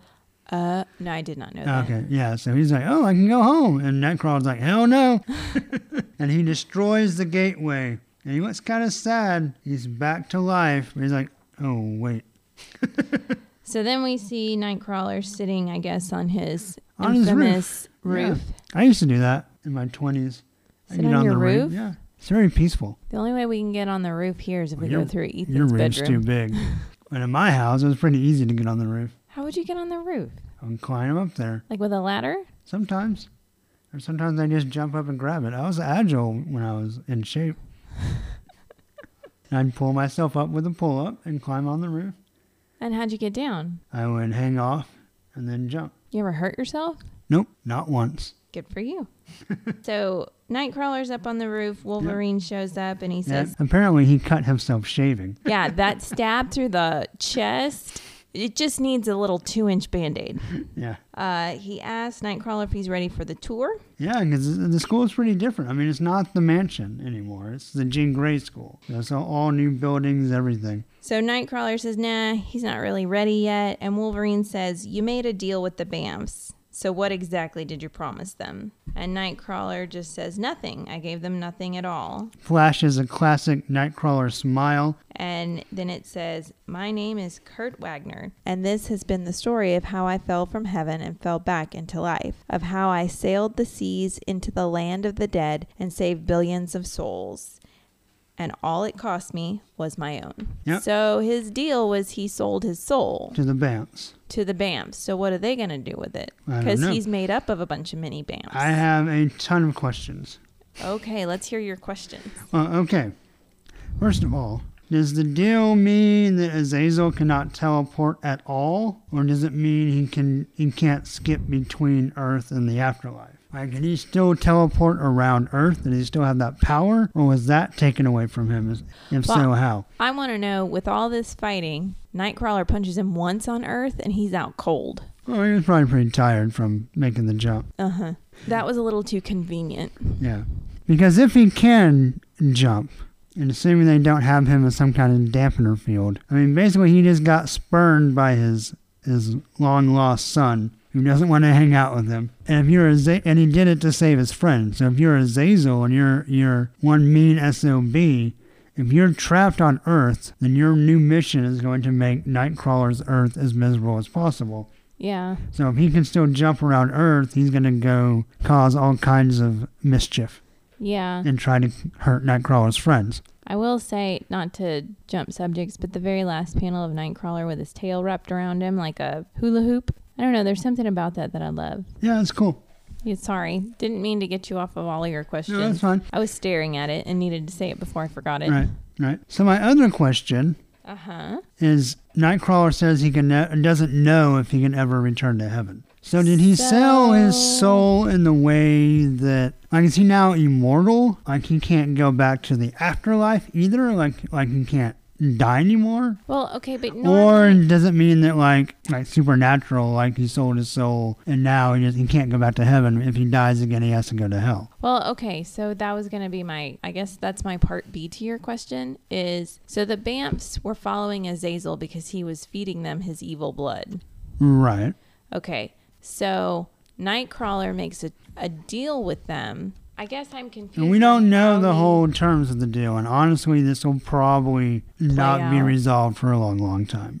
Don't tell me that. Not to mention, in three issues, uh, Jason Aaron's leaving the book, so someone else will have to take it over. I guess I'm just the whole Bamf thing confuses me. Like what what it's in it for it the was Bamfs? a little bit hard to. f- I don't. I don't think we know yet. Because for Right. someone to make a deal, Right, they got some kind of benefit. I'm assuming, I guess, because I guess the Blue Bamfs overall, I mean, they, they make it all the way to the future. that's Right. true. So, but of course, that future is now completely changed, I'm assuming, when Nightcrawler's return. Well, I don't know.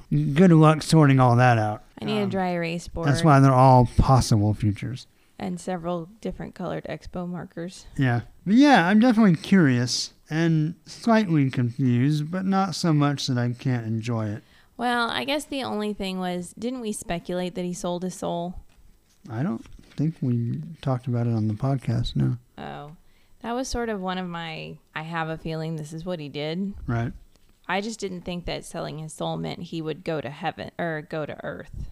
Well, that's what I I'm wondering if that'll be his permanent. And it says he closed the door behind him. And yeah, it says he bound Azazel to earth forever to make this world his prison cell and me his jailer. So they and Azazel can't die. I guess that's kind of where my thought process went because Azazel. I mean, unless now because he's trapped on Earth, he can be killed on Earth. But then, uh, the, when his soul just ceased to exist, because if his soul went back to the afterlife, he could do all the stuff he was doing already. Or maybe that was the deal. Is, Is that, he's immortal and trapped forever on Earth? Well, that is Azazel's immortal and trapped forever on Earth, and that Right. also means now that Nightcrawler is immortal. That's what I'm saying. He would almost Oh. have to be Yeah. to guard him. Yeah. Otherwise, he would he'd just bust loose and run around. Yeah, yeah. That makes more sense. And I should kind of like that if it's written well and they do it right, because it'd be cool to see him kind of I don't know deal with that. Well, yeah, because Nightcrawler very much believes in heaven, loved heaven, Right. you know, and, and he does kind of. No, he did say that once he was there, he just wanted to come back to Earth for one more adventure. yes, I but think he he, got restless. says now that he was on Earth. Yeah. He feels like he what did I just give up? Right. Yeah. Um, so I'm wondering if that, like buyer's remorse, he's having buyer's remorse. Yeah. Like, crap, I did have a good thing. Why did I do this? Professor X was right. yeah, dang it. Always listen to the professor. Yes. Though apparently, um, eating fluffy clouds is uh, good for your diet because Professor X's face was looking pretty jaunt. Yeah, he also has spike, uh, spike, Spock like eyebrows. Oh, yeah, he's had that since the 60s. He needs to, uh, I think No. I should give him my hairdresser's phone number. No waxing. Yeah. Anyway, I thought the art and the colors and ink, and everything in this book is a very visually appealing book. Mm hmm And I thought the story was pretty good. Yeah, considering I was really disappointed last issue, I'm really pleased with this one. Yeah, I, I'm very intrigued. I don't think we'll get any immediate answers. Though, though this looks to, like it's going to stay Nightcrawler centric, at least for a little bit, because the next issue is Nightcrawler versus his mom on the cover, Mystique. Mystique. Which yeah. actually, I think that would be a really good one. Hopefully so. Yeah. Yeah. So, So, what are you going to grade it? I'm going to give Amazing X Men number five. I was kind of flopping. but I'm going to go ahead and go um, with six out of six claws. I'm going to give it five out of six. Okay, I almost yeah, I can I can agree with that, The- but I the need only- a little more The only reason why it lost a claw was because, the pirate stuff. well, no, it was hard to follow the whole Yes, bamf him. See, I think part of that's on purpose, and, and whether you like that or not is definitely up for debate. I, I think Jason Aaron wanted to resolve it without playing all the cards. All right, so next we have Marvel Knights X Men. Remember, they went to this small town to stop mutant murders. They met two young mutants. Scooby Scooby Doo. They're making drugs out of mutants. Uh, so basically, Darla can bring memories to life, and she's she's got this mutant cult guy, and she basically takes over the town with everybody's memories. And she says the X Men can leave, but Wolverine tried to kill her, so they have to leave Wolverine there for her to kill. Because she's a whiny baby. Yeah. Uh, basically, the the X Men decide, well, if she can use our bad memories against us, we can use our good memories against her. And why did it take this long to come I to that know. conclusion? And they think up a lot of uh, a lot of their super strong friends. Storm, and they come, yeah, Colossus. an older Wolverine, and they come and they defeat Darla's bad living memories. In the end. Really, the end. Yeah, yeah, the, the series is over. Art wasn't that great. No. The story, No. some of it was okay. There's some good ideas, but I will say I like the idea of memories coming back and per- and interjecting Professor X through a memory. but see, but why would their memory be able to react and, or have knowledge of what's going on now? That makes no sense to me. No, and I don't like the fact that they remember Professor X as some guy who walks around because didn't they Why? all? But they all knew him in a wheelchair. Yeah, but he says you remembered, but he, there are periods when he walked. Oh, I guess I'm not. and he said you remembered me at like basically all the good parts of me. at my most optimistic or whatever. yeah. He said that's what he likes about Kitty. That part was actually good. There's a whole lot of like stuff that's not necessarily false, like X Men philosophical stuff, but it got kind of preachy. Oh, it got monologue Yeah, and we don't really know like what the actual resolution is. Crystal, the girl who's basically just Tells a what to believe. psychedelic version of any ex telepath. Convinces the news people that it was just a mining accident and a lot of chaos. Men and in everything's fine here. Move along. Nothing to see. Look into the shiny red Yeah. Flippy switch. And so do they go with the X Men? Do they stay there? I don't know. Are we going to see these characters again? Or are they only in this story? And if so, it kind of makes the whole thing seem kind of pointless. Yeah, I wouldn't mind seeing Darla come back. There's nothing about Crystal that endears me to the character at all. Oh, by the way, uh, story and art by Brahm Revel, colors Sorry, by Brahm. Christian Peter, VC's Joe Sabino did letters and production, and then Revel and Peter did the cover, or Revel and Peter. The cover is the logo, bottom two thirds, top third, crazy motorcycle gang of the X Men. All right, there you go. Um, I'm gonna give Marvel Knights X Men number five. I'll give it two out of six claws. I will also give it two out of six. Okay, well, that is this month's X Marks the Spot. Okay, next up we have Where's Logan? First, he is in Avengers Assemble number 25. This is written by Kelly Sue DeConnick and Warren Ellis. We have three artists Matteo Buffagni, David Mikas, Neil Edwards, I'm sorry, four artists Neil Edwards and Raffaele Ienco. I don't think I said that right at all so I'm sorry.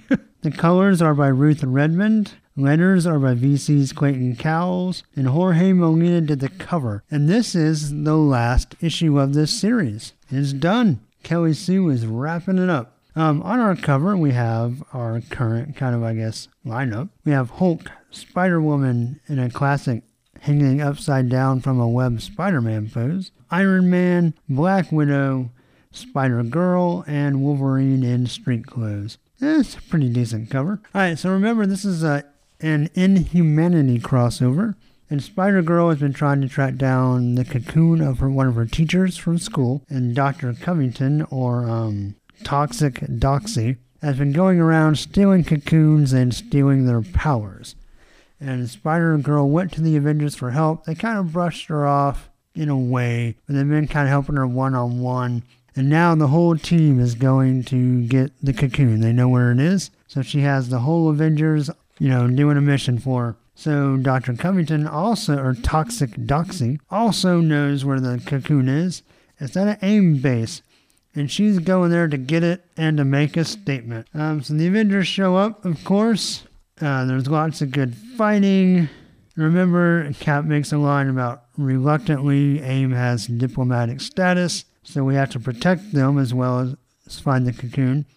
But doesn't mean they can't beat up on Toxic Doxy and her uh, little lizard boys. Uh, of course, there's some classic Kelly Sue banter. So Toxic Doxy blows some gas. And to prove that he really is just a uh, Superman knockoff, uh, what's his name? Hyperion sucks all the gas in with super lungs. There's a cool part where uh, Toxic Doxy is running her mouth and Spider Girl shoots her with web over the mouth. You know, I just thought of something on the cover. Spider Woman can't shoot webs, but she's hanging from a web on the cover. That's curious. Spider Girl, of course, can shoot webs, and Toxic Doxy is like, and Spider Girl says, How are you still making noise? Wolverine tells her nice shot, and so they get the cocoon, but we don't see what happens. Cap does say that uh, Spider Girl did a great job and she can count on the Avengers anytime. And they all run off, and for some reason, Wolverine is suddenly in his costume and not in his street clothes anymore, like he has been the entire issue. Yeah, that's about it. The story wraps up. Nice little bow. Art, not that great. I've been enjoying the regular dude, uh, Matteo Buffagni, um, but it looks like he may have been a little rushed, and the other art, when it changes, is just not that good. The story was all right, you know, kind of had classic Kelly Sue DeConnick, you know, like I said, had had smart banter. It was a fun story. She's real good at fun stuff. But that was weird they don't really even address the cocoon. Once they beat Toxic Doxy, like everyone's like, oh, Spider Girl, good job. You, you're going to make a good Avenger someday. You did good work. And they don't even like say anything like, hey, let's open the, let's, you know, hatch the cocoon and let your teacher go back to whatever he's going to do or see what his powers are. Or, hey, we're going to take this back to, you know, Avengers HQ. Keep an eye on it for you. Or, you know, there's a whole lot of stuff going on with these cocoons. I guess we'll take it with the rest. Nothing. It's like it's not even there anymore. That part's kind of annoying. And the art, man, it's really the last half. Just really don't like that much. Um, I'm gonna give Avengers Assemble number 25 three out of six claws. And so, from the the last issue of a series that's been pretty good to the last issue of a series that I am glad to see end, we have A plus X number 18. The first story is Vision and Kitty Pryde. I'm sorry, The Vision and Kitty Pryde with Jim Krueger as the writer, Will Sliney as the artist. Andre Mossa does the colors, VC's Clayton Cowles does the letters. Then the last chapter of our Captain America Cyclops story, Gerry Duggan is the writer, David Yardin and Matteo Lolli are the pencils, Cam Smith does the inks, Andre Mossa the colors, VC's Clayton Cowles does the letters. All right, so Wolverine's really not in it. Um, the Vision and Kitty Pryde are captured in Murder World. If you remember from the a recent flashback episode not too long ago, when the X Men went to Murder World, Wolverine got trapped in these funky mirrors and like funhouse mirrors, and they made, but the reflections turned into robots, like warped robots. Well, Kitty and Vision see the same thing, and they have to fight. But instead of fighting reflections of themselves, they have to fight their friends. So we have warped robots of the X Men and Avengers, and we we have a Wolverine robot. That story, uh, basically, it's not arcade. It's uh, the murder world technology has gained sentience or sentience, kind of like Danger. Uh, the Danger Room gained sentience and became Danger. Well, now we have a murder world being. So that part's okay, if not derivative. The art's okay, but it gets really muddled in, you know, a discourse on what it means to be human now for the, the arcade or for the murder world guy. So it's not that great. Um, our Cap Cyclops story, just real quick, started off with potential, kind of goes nowhere. They help the scrolls. Uh, Cap convinced Shield not to arrest the scrolls or Cyclops. Uh, the the Shield troops asked the uh, the agent like, um, "Are you sure?" He's like, "Yep." But I'll blame Captain America. You want to you want to get promoted in Shield? When something goes wrong, blame the spandex. So Cap and Cyclops don't fight, but Cap assumes that Cyclops will turn himself in. Of course, he's not going to. And so what could have been an interesting character study on the conflict really just turns into, well, I'm going to do this. I'm not going to do this. No, I'm not. Yes, you are. No, I'm not. Yes, you are. And it's kind of dumb. Um, I'm going to give A plus X number 18 a 1 out of 6 claws. All right, we have another very, very, very brief, I won't even call it a cameo, uh, Moon Knight number 1. This is written by Warren Ellis, art by Deadpool alum Declan Shalvey, colors by Jordie Bellaire, letters by Chris Eliopoulos. The cover by Shalvey is uh, kind of takes a page from the Marvel Knight stuff, and we have the bottom half of the cover in all black with Moon Knight in white type, and the top half is all white and with Moon Knight's hood and kind of his moon on his forehead. So a lot of people have been really raving about this book, and it was pretty good. The art was great. Um, I'm not a huge Moon Knight fan. I really don't like the schizophrenia stuff. Uh, basically, Moon Knight is working with the police. I will say, and you've probably heard other uh, comic podcasts talk about this. Um, Moon Knight's not colored; like he's all in white. And I actually heard a guy on Intercomics podcast, one of my favorite podcasts, talk about how he thinks like the color choice was not just to be like high contrast, but that he has a theory that that is how Moon Knight sees himself as like a, a being a pure goodness. So he's all white with no color. I like that theory. Anyway, there's a serial killer who's like harvesting organs, and it turns out it's an old shield agent who got left to die. And he's been basically stealing organs and piecing them together for himself. Moon Knight defeats him, but he goes back, and I guess we get a, a, a glimpse of all his personalities and like this cascade of skulls. And Wolverine's head is in there. So I haven't read enough Moon Knight to really know what that's all about. There, there was a, a reference in here that the last time he was seen was in the street shouting to an invisible Captain America, Spider Man, and Wolverine. So there's that. Anyway, this is pretty good. I don't think I liked it quite as much as some of my peers, but um, that's interesting. I'll definitely pick up number two. Um, I'm gonna give Moon Knight number one four out of six claws. All right, so that's gonna do it for Where's Logan? Except for that, it's not gonna do it. I didn't realize that Wolverine is also in a page, a panel of the Superior Spider-Man number 30. So this is written by Dan Slott with some scripting help by Christos Gage. Giuseppe Camuncoli does the pencils. John Dell and Terry Pallett or Pillow did the inks. Antonio Fabela did the colors. Chris Eliopoulos the letters. And the cover is... I don't think it says, but I'm pretty sure it's by Camuncoli. It is. It is basically a ripped up spider mask in a giant spider web, and it's a really nice cover. I like it quite a bit. Alright, so basically, this is the issue. This is it. So, Spider Man and Spider Man 2099 are fighting the Norman Osborn spider bots, and of course, they've captured Anna Maria in the subconscious realm.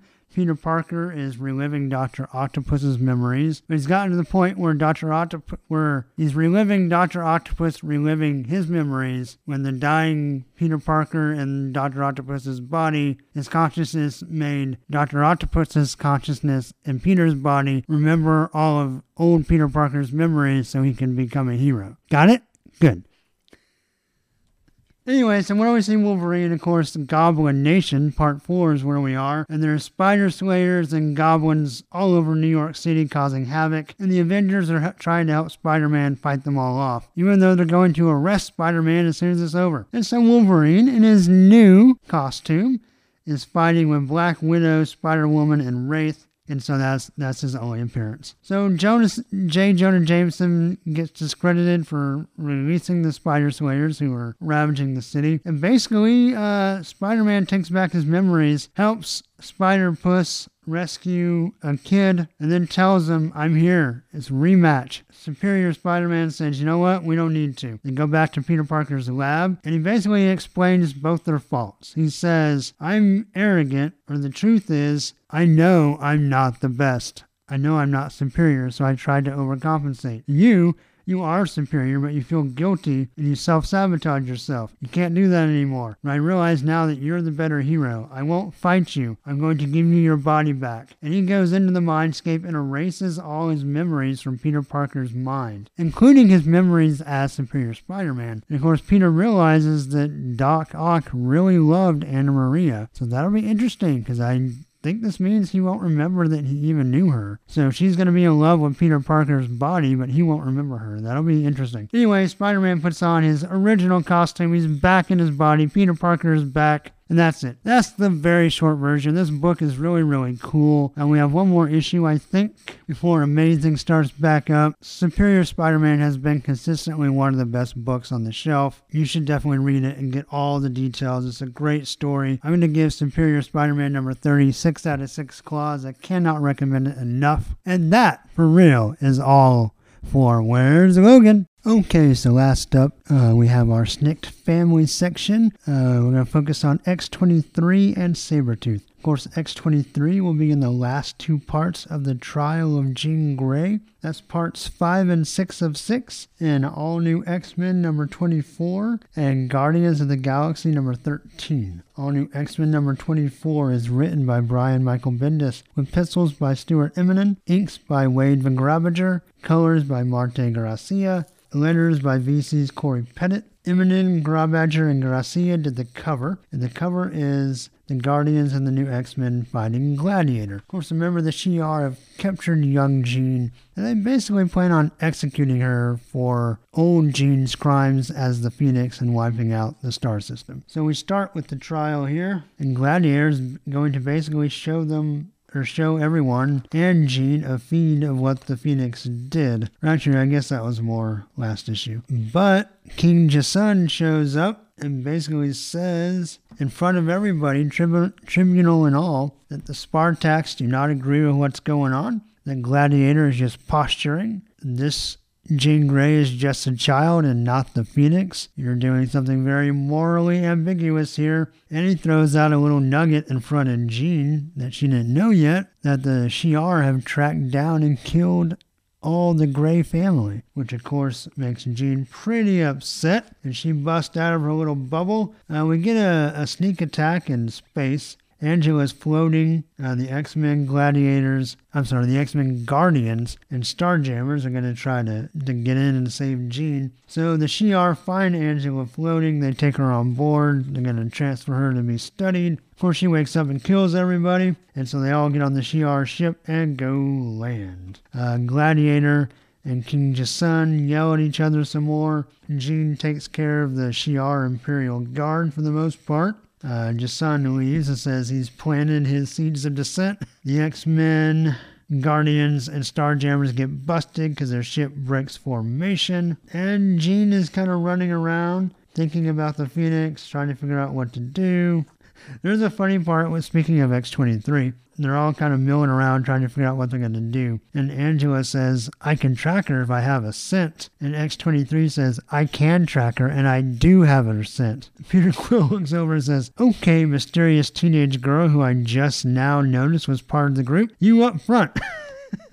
And we get a snikt as they kind of break out to their different teams. But they're met by Gladiator and some more Imperial Guard, and they're to fight it out. So we get some good battle scenes, some good fighting. And then Jean shows up and says, You're right. Everybody stop. I'm guilty. I am a monster. And that's kind of our cliffhanger for that issue. Art, as usual, is fantastic. Colors, beautiful. Plot's good. The dialogue by Bendis is always pretty good. Pretty snappy. Yeah, it's a good issue. I like the political intrigue between the uh, Spartax and the Shi'ar and all that and the fighting. Um, I'm going to give all new X Men number 24, 5 out of 6 claws. Okay. Guardians of the Galaxy number 13 is also written by Brian Michael Bendis. Here we have art by Sara Pichelli and David Marquez, colors by Justin Ponsor, letters by VC's Cory Petit, and the cover is by Pichelli and Ponsor. Now on this cover we have Jean exploding in yellow white light and the guardians around her. A pretty cool cover. Yeah, so basically Jean says that she's guilty, but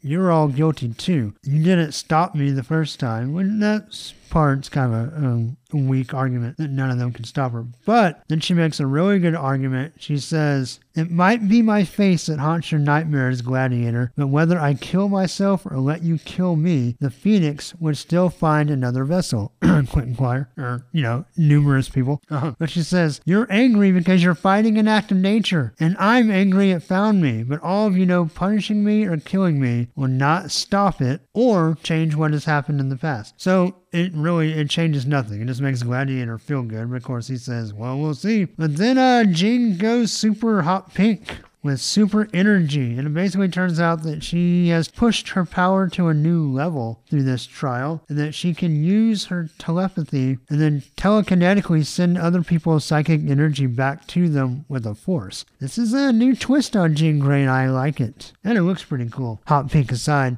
and everyone else is kind of amazed too. Jean says, "I'm not the Phoenix, but I'm pretty." Pretty sweet, basically, when it comes down to her and Gladiator go super head to toe in a big punch. They both kind of get knocked out. Oracle, the Shi'ar empath or telepath or whatever, stops the fight. Peter Quill rescues Jean. She falls. He picks her up. Jean says she loves everybody for coming to get her, and they basically say they're going to leave. Oracle tries to talk Gladiator out of pursuing them, and he tells her it's not her decision. But Cyclops stands up. Young Cyclops, this part's pretty badass. He stands up and says, No, it's not. You know what? It's mine, and we're leaving. And if any of you come back for Jean, if you come anywhere near the planet Earth ever again, I'll kill you. And I'm not joking, I mean it. And he gets up in Gladiator's face, and Gladiator says, Your ass. Basically. And Jean says, You know what? None of this has happened before. We're not destined to repeat ourselves. The X Men are making new history now. All this is new. Can you even say it's all new?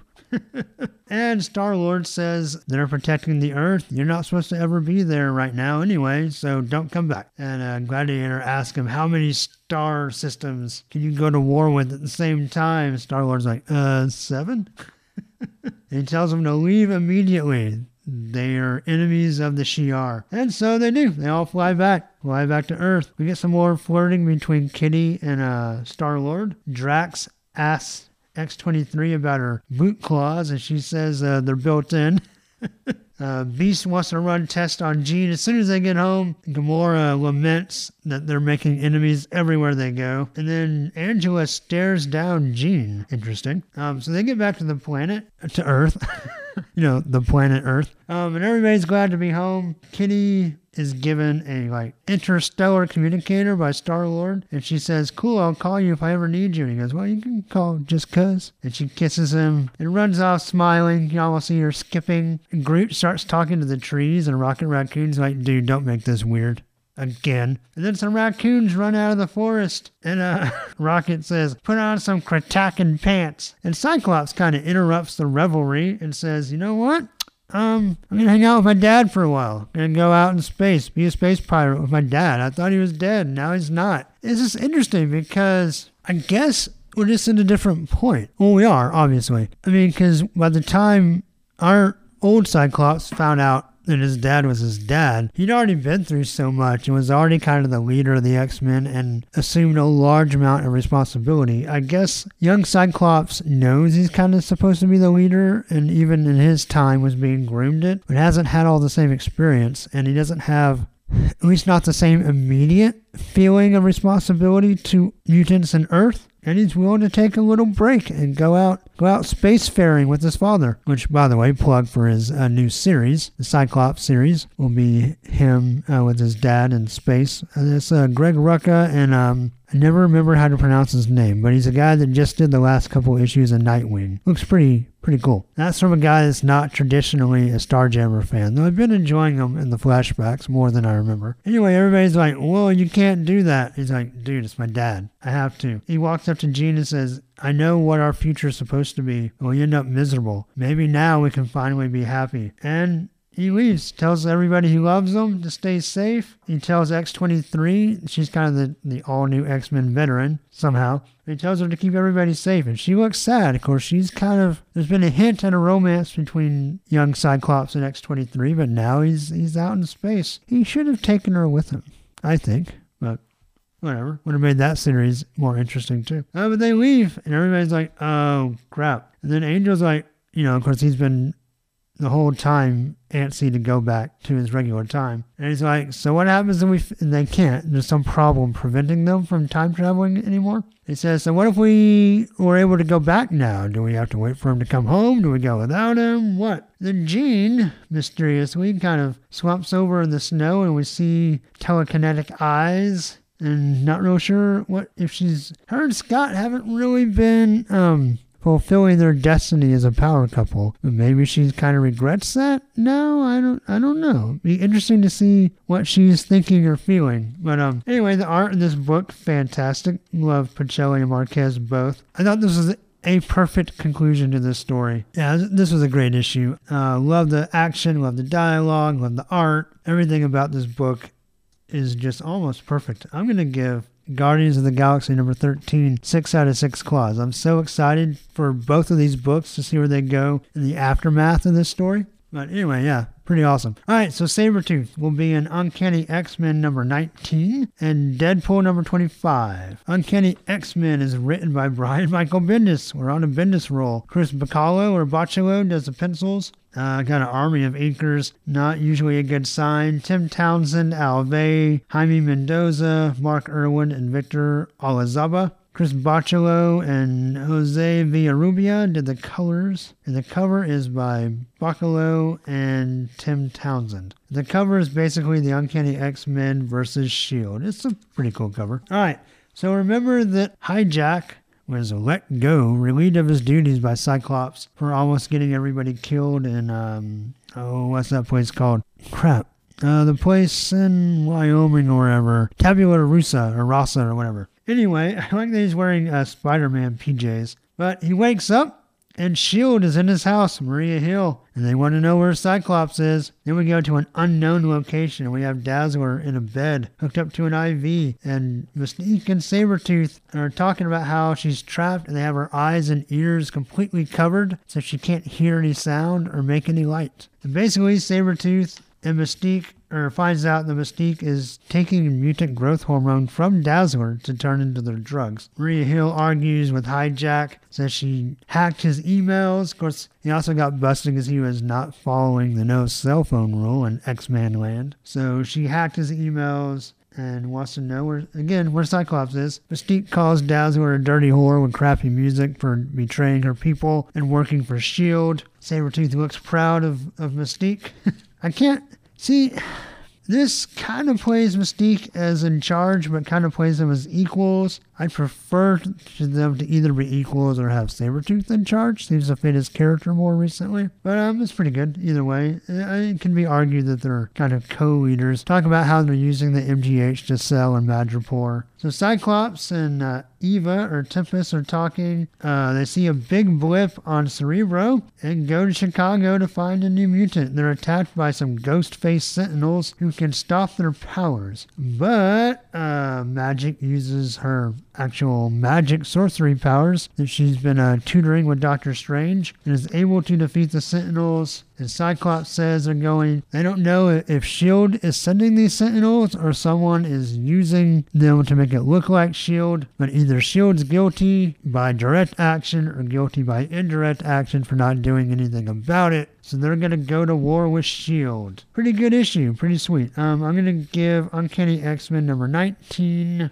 give it 5 out of 6 claws. All right, real quick. Deadpool 25 is written by Brian Posehn and Gerry Duggan. Art by Mike Hawthorne. Colors by Jordie Bellaire. Letters by VC's Joe Sabino. The cover is by Mark Brooks. And it's Deadpool. Um, it's a dot now issue with, with a new number one on top. And it says, I think tacos are number one. And Deadpool celebrating his 25th issue of this series with confetti and a top hat and a noisemaker and a little bell. And he's marching through the confetti. A pretty cool cover. Silly, but cool. Fits Deadpool. Alright, so basically remember that he supposedly got Agent Preston removed from his mind into a life model decoy, but there's still people who want to kill him, one of them being Crossbones. Uh, but also, Agent Preston is somehow still in his mind, he thinks. Anyway, him and Crossbones are having a drink and they decide, well, now it's time to fight. So they fight brutally in, the streets. Uh, somehow Crossbones ends, ends up in his underwear and his mask and his boots and his gloves, and that's it. His whitey tighties. We see this, um, oh, what was this guy's name? Gorman? Yeah, Agent Gorman's like, oh, now I can kill two birds with one stone. He's to take out Crossbones and Deadpool, he thinks, but then he gets thrown, they throw him in a garbage truck and mash him up. So they fight some more with each other. Alright, so while they're fighting, Sabretooth is coming. He's going to collect the money, the bounty on Deadpool's head. But he sees Crossbones and Deadpool beating the crap out of each other, and he. he walks up. He's walking down the street. He sees them. He whistles and turns around and walks off. Says he'll let he'll let it go. So that's our Sabretooth cameo. Shield shows up and wants Deadpool to quit beating Crossbones to death, and we see the LMD of Agent Preston who's acting like Agent Preston. And she says basically he's imagining her voice in his head still because he doesn't want to be alone. They give him the money they owe him, and he says, I want you to keep it safe for me, Agent Preston. Takes enough to get by on and disappears. We have a funny scene at the airport where he goes through security, grosses out the guards, and ends up on a beach. This story was okay. I was really excited. I should have known better about Crossbones and Deadpool fighting, but it was too silly, and Crossbones was just kind of, I don't know, not the best Crossbones. Yeah, so this book's okay. I'll give Deadpool 25. Gonna give it three out of six claws. All right, so that's gonna do it for our Snikt family. Uh, let's let's wrap up. Okay, we hope you enjoyed our March Madness episode. Before we do our uh, normal closing niceties, we actually have some Wolverine news to talk about. Do we? Yeah, so first things first, Fox has announced Uh oh. that in addition to, of course, the new X Men movie that comes out here very shortly, there will be a sequel to The Wolverine. Really? Yeah, I don't know if they announced a specific date or like year, but I'm going to assume probably 2016, I would guess. And do we know what? Yeah, it'll be Jackman. Okay. My next question is: Do like is this the next phase of Wolverine? We going in the past? What are we doing? I think it's going to pick up where the first one left off, or the, the I guess the second one left off, the the Wolverine. The Wolverine. Yeah, which will be interesting because you know there's that alternate ending on the on the Blu-ray and DVD Yes. where he opens a suitcase and has a costume. So will he have a costume in the new movie? I don't know. Well, and at the end of that movie, he was going through the airport. Well, that's that's going to be Days of Future Past. Oh. Yeah, that that's where that cycles back in. I'm assuming this will this will probably pick up with maybe him and uh crap. Complete brain fart on the younger girl's name. Not Mariko, but what do you know? sister. Yukio. Yeah, Yukio. So I'm wondering if, if she'll be back and it'll kind of be their team up Oh. on some new adventure. But anyway, that's exciting. That's probably quite a ways off. The other thing, which is a little more pressing, of course, we also have a Wolverine's 40th birthday coming up. Ooh. Yeah, coming up this summer. And now to the rumor section. So, you know, we just got done with Killable. Yes. And everyone thought, oh, is he going to die? And there was a big rumor he might die. And of course, he didn't. Yeah. Now we're, we're doing the Rogue Logan thing. Yeah. Well, coming up, getting ready for his big birthday celebration, the story, the name of the story in order are Three Months to Live, Two Months to Live, and A Month to Live. And so the real, the rumor mill is really going that are, was Mar- and they're going to kill him for real this time. Oh my goodness. Well, I actually think they might But how many times has he died? because he died zero. Well, he went to hell once, right? Yeah, but he wasn't really dead. His soul just got kind of sent there. Loopholes.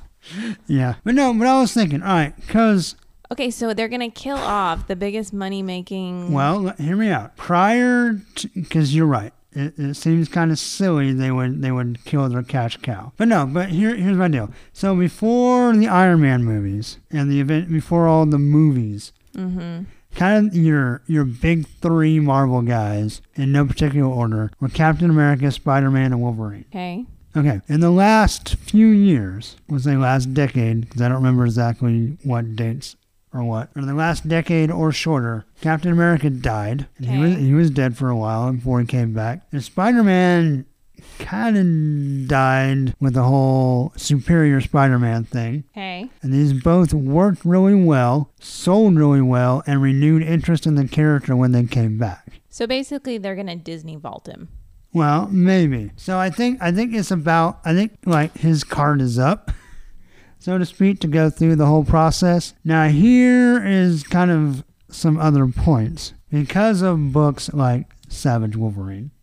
Uh huh. And because Wolverine's lived such a long life, and there's so many flashback stories, they could kill him and essentially Still make Wolverine. still comics. have Wolverine books every month.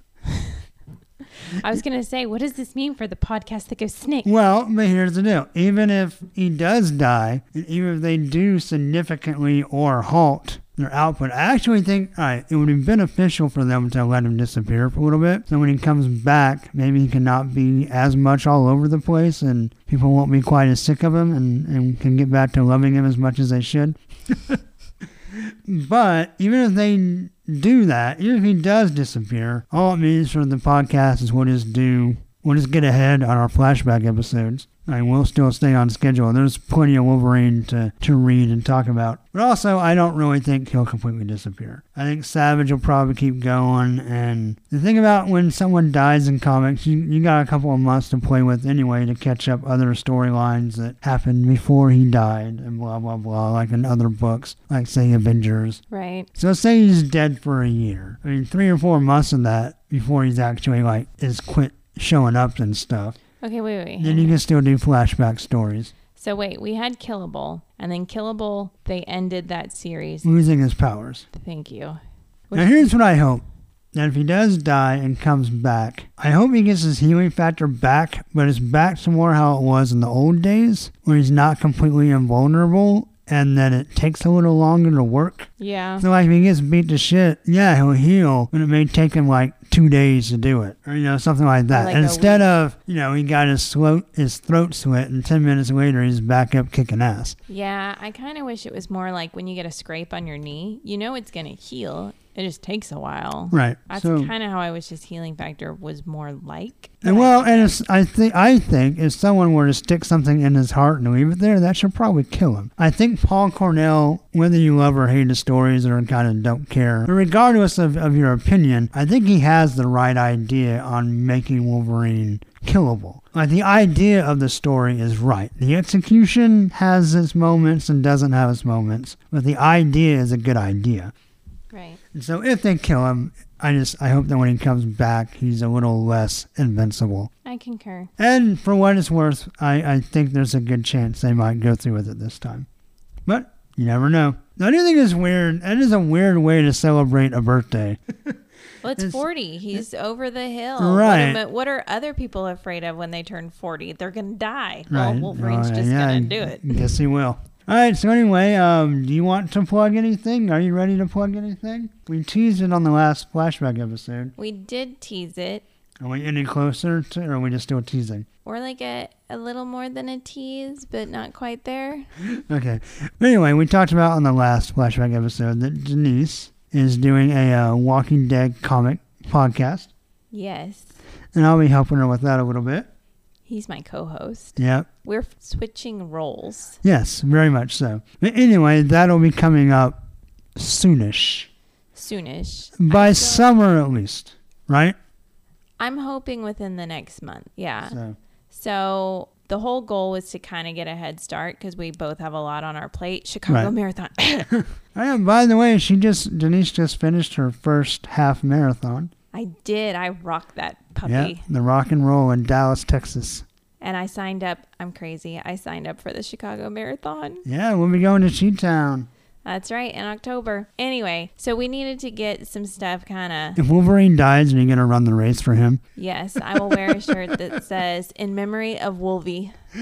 R.I.P. Snicked. Yes, and I, I'll put little gloves on that have little like Snickers. Anyway, we just need to get a head start on the Walking Dead cast. So anyway, I hope you guys will listen in on our Walking Dead comic cast, and I hope you guys enjoy it as much as we're enjoying finding sort of the feel of it at the moment. Yeah, but meanwhile, we have no information to give you. no, So as that becomes available, we will give it to you. so maybe in the next month. Anyway, please uh, leave an iTunes review for this podcast. Like the Facebook page. Follow us on Twitter at Sniktcast. You can email questions, theories, concerns. What do you think about Wolverine dying? To uh, sniktcast at yahoo.com. Show notes on the webpage, sniktcast.podbean.com. That's going to do it. Until next time, hugs and snicks. Bye. Bye.